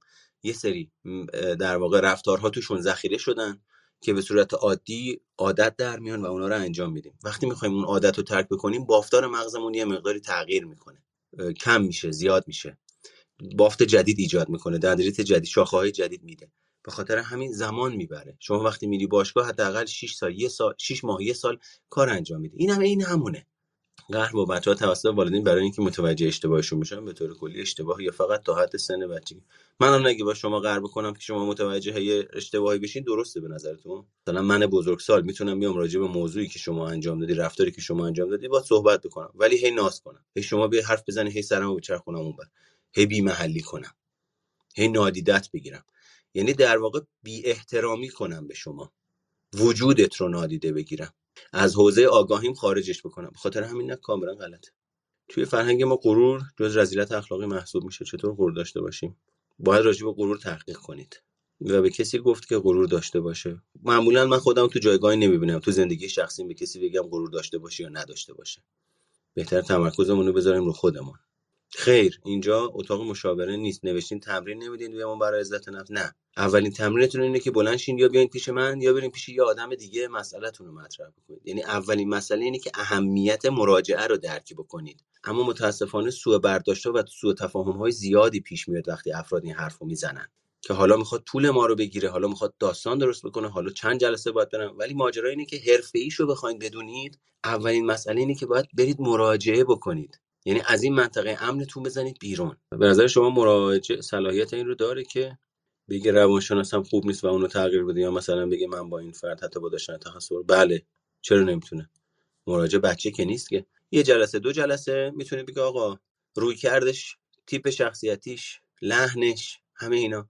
ولی در یه صورت در صورتی که اینا خودش مکانیزمی برای فرار نباشه. یعنی یه جایی هست یه سری از افراد یه سری از مراجعین موقعی که مراجعه می‌کنن در سطح ناخودآگاه متوجه میشه اون مشاور کارشو بلده. متوجه متوجه میشه اگر مشاورش رو ادامه بده باید موقعیت روانشناختی رو که الان برای خودش درست کرده ترک بکنه. اونجا به اسم اینی که مشاور خوب نبود روی کردش خوب نبود و اینجور داستانا به اصطلاح آمیانش میپیچه. تفره میره اجتناب می‌کنه از اینی که ادامه بده. ولی یه جایی هم هست به صورت صحیح و سالم من و شما میریم پیش یه مشاوری ارتباط نمی‌گیریم باهاش با شخصیتش. خیلی منفعله خیلی اکتیوه مثلا. شخصیت در سنین بالوسی واقعا تغییر پذیر گیر داده ها. بعد این همه توضیح باز دوباره سوال خودش می‌پرسه. تغییر پذیره تا یه حدی تغییر میپذیره. بستگی داره شما بستگی به میزان اراده و طلب فرد داره. خب بریم سراغ خانم سارا. خب خانم سارا. الان استاد خسته نباشین. خیلی ممنون رومای عالی خیلی سلام وقت شما بخیر. زنده باشین استاد. برای عزت نفس کودک شما فرمودین این تیپای کتاب و توضیحات عالی خودتون. مثلا یه مثال می‌زنم می‌خواستم ازتون نظرتون رو بپرسم. مثلا یه چیزی نینی میشکنتش. خب وقتی میشکنه بعدا هم عصبانی شده که اینو شکسته هم مواظب سلامتیشه. میشه بگین اون چجوری آدم باید برخورد بکنه به نظرتون؟ که عزت نفسش رو خراب نکنه؟ چند سالشه آخه؟ سه سال. خب باید بشکنه پس. دقیقا. ولی خب می‌خوام نره رو شیشه ها آه اون نگرانی سالمه. قطعا قطعا اون نگرانی سالمه. مهم این نیست که آدم مثلا داد بزنه بگه نه چرا داد بزنه؟ می‌خوام ببینم مگه نمیشه با صحبت مگه نمیشه با صحبت یا اینی که بغلش بکنی از اون محیط دورش بکنی ماجرا رو حل کرد؟ اگه نزدیکش باشم چرا؟ ولی اگه دور باشم یه مقداری نمی‌دونم.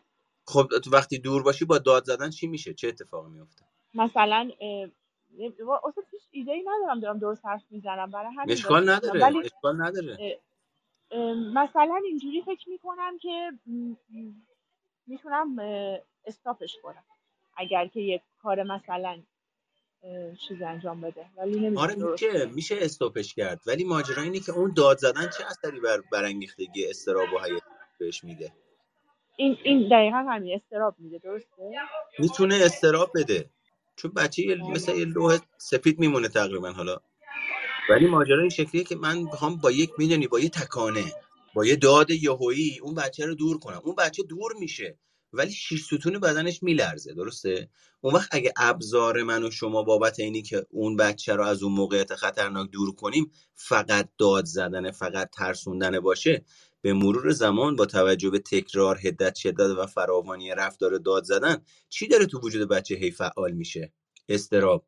خب نهادی نمیشه پس فردا هر کی تو خیابون هم داد بزنه این شیش ستون بدنش میلرزه. فروید بهش میگه انتقال خیلی قبول دارم. واقعا همینه بله استرابه به خاطر آره من بله. پس ولی من کلا دو بار داد زدم. یه بار یه مگس خورد یه بارم یک کاسه شکر. حالا منظور منظور اینه که این فراوانی و حدت و شدت خیلی مهمه.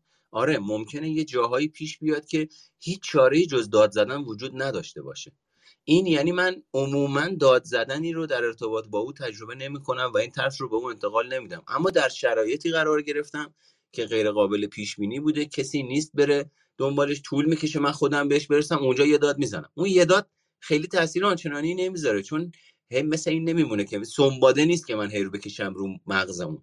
یه بار این کارو می‌کنم که نگرش دارم مراقبش باشم. وقتی میشه ابزار دستمون فقط هم از اون استفاده می‌کنیم در بلند مدت می‌تونه تاثیر منفی داشته باشه. خب گاهی اوقات هم پیش میاد که آدم باید داد بزنه دیگه. ولی مسئله اینجاست که آیا تمام ابزار من فقط داد زدنه؟ آیا من مهارت دیگه بلد نیستم؟ آیا من جاهای دیگه به مرور زمان به بچم یاد میدم چگونه با این شرایط برخورد کنه؟ آیا مطالعه می‌کنم چگونگی برخورد کردن با بچه در موقعیت و سنهای مختلف چیه؟ اگه این کارا رو نمی‌کنم و دیگه همش میرم تو این فازی که باید داد بزنم تا ماجرا حل و فصل بشه اون دیگه یه جای یه جای کار میلنگه. درست نیست اون موقع. استاد پس با یه بار طرحواره تشکیل نمیشه با یکی دو بار؟ نمی‌تونیم بگیم طرحواره تشکیل میشه اینجوری. طرحواره بستگی به ژنتیک داره به خلق و خو داره به عوامل تکرار شونده محیط سالم و ناسالم کارآمد و ناکارآمد برداشت فرد جنسیت ترتیب تولد خیلی از مسائل بستگی داره. به اصطلاح نه با یک بار هدت و شدت مهمه اینجا. چرا؟ ممکنه با یک بار هم اتفاق بیفته. یعنی یه بچه توی چهار سالگی پدر پدر مادرش رو از دست میده. حتما تحوار اینجا شکل می‌گیره. هدت و شدت اینجا میاد وسط حالا. پس اینجوری صفر و صدی نیست که بگیم با یک بار می‌گیره با یک بار نمی‌گیره. نمی‌دونیم. باید ببینیم چه واقعی رخ داده چه میزانی چند بار. با چه هدت ها و با چه شدت هایی بعد خلق و خوی طرف مقابل رو نگاه کنیم. ببینیم او چگونه اثر پذیر بوده اثر گریز بوده یا چه پاسخ ها و برداشت هایی داشته و حالا در چه وضعیت روانشناختیه. این جواب خیلی جواب واقع بینانه تریه. تا اینی که ما بگیم با یک بار می شود یا با یک بار نمی شود. خیلی ممنون. استاد اینم بپرسم اگه اجازه بدید بعد از اینکه من اون داد و زدم سر اون شکستنه بعدش معذرت خواهی کردم ازش. این جوابی داره. مثلا کمکی می‌کنه کلا معذرت خواهی کردم یا نه. معذرت خواهی کردین که احساس گناه خودتون رو کم بکنید؟ بله فکر کنم. خب پس با خودتون یه ماجرایی داشتین. نه نه نه. نه می‌تونه عنوان یه الگوی رفتاری کردم کم شد. ولی واقعا هدفم این بودش که اون اون تاثیر اون داد رو کم کنم. و قصدم این حالا من من یه سوال من یه ذره بدبینانه نگاهش بکنم ماجرا رو. خب قاعدتا اینی که رفتار معذرت خواهی رو نشون دادین خب رفتار سالمیه. خوبه. می‌تونه الگو برداری بکنه. ولی باز دوباره به توجه به شدت و حدت و فراوانی. ببین مثلا من میام هر بار پامو می‌ذارم رو پای شما پای شما رو لگت می‌کنم طوری که خیلی دردتون میاد. بعد هر بار ازتون معذرت خواهی می‌کنم. بار ششم هفتم که این اتفاق میفته شما چه فکری می‌کنید راجع به من؟ یه یه بازیه. یعنی یه چیزیش هست دیگه بابا هر بار میاد پای من لگت می‌کنه معذرت خواهی می‌کنه انتظار داره منم باش اوکی باشم و کول باش برخورد بکنم. پس این ماجرای فراوانی حدت و شدت خیلی مهمه که خیلی از پدر مادرها همین کارو می‌کنن. من هر باری که ناراحتش کردم ازش معذرت خواهی کردم. خب تو اون چاقوه رو نکن تو پهلوش. اون بشکونه رو نگیر ازش. اون درده رو فعال نکن تو وجودش. معذرت خواهی به چه درد نمی‌خوره شما رو نمیگم اون آدمی که با فراوانی بالا این کار رو انجام میده آخر سر می‌خواد توجیه بکنه من اگه اون کارو کردم خب این کارم کردم. خیلی خوبش زخم رو فعال نکن زخم انگ- انگولک نکن. ده انگوش نبر توی زخم. که بخوای آخر سر دوباره به اسم اینی که معذرت خواهی کردم مسئله رو دارن برطرف می‌کنن توجیه میشه از یه جایی به بعد. تشکر خواهش می‌کنم. امیدوارم که این روم براتون مفید و موثر بوده باشه. محمد مهرگان هستم. پادکست روانشناسی سایکوپاد میگم. کارشناس ارشد مشاوره خانواده. ده سالی هم از تو زمینه آموزش مهارت های روانشناسی. فعال هستم.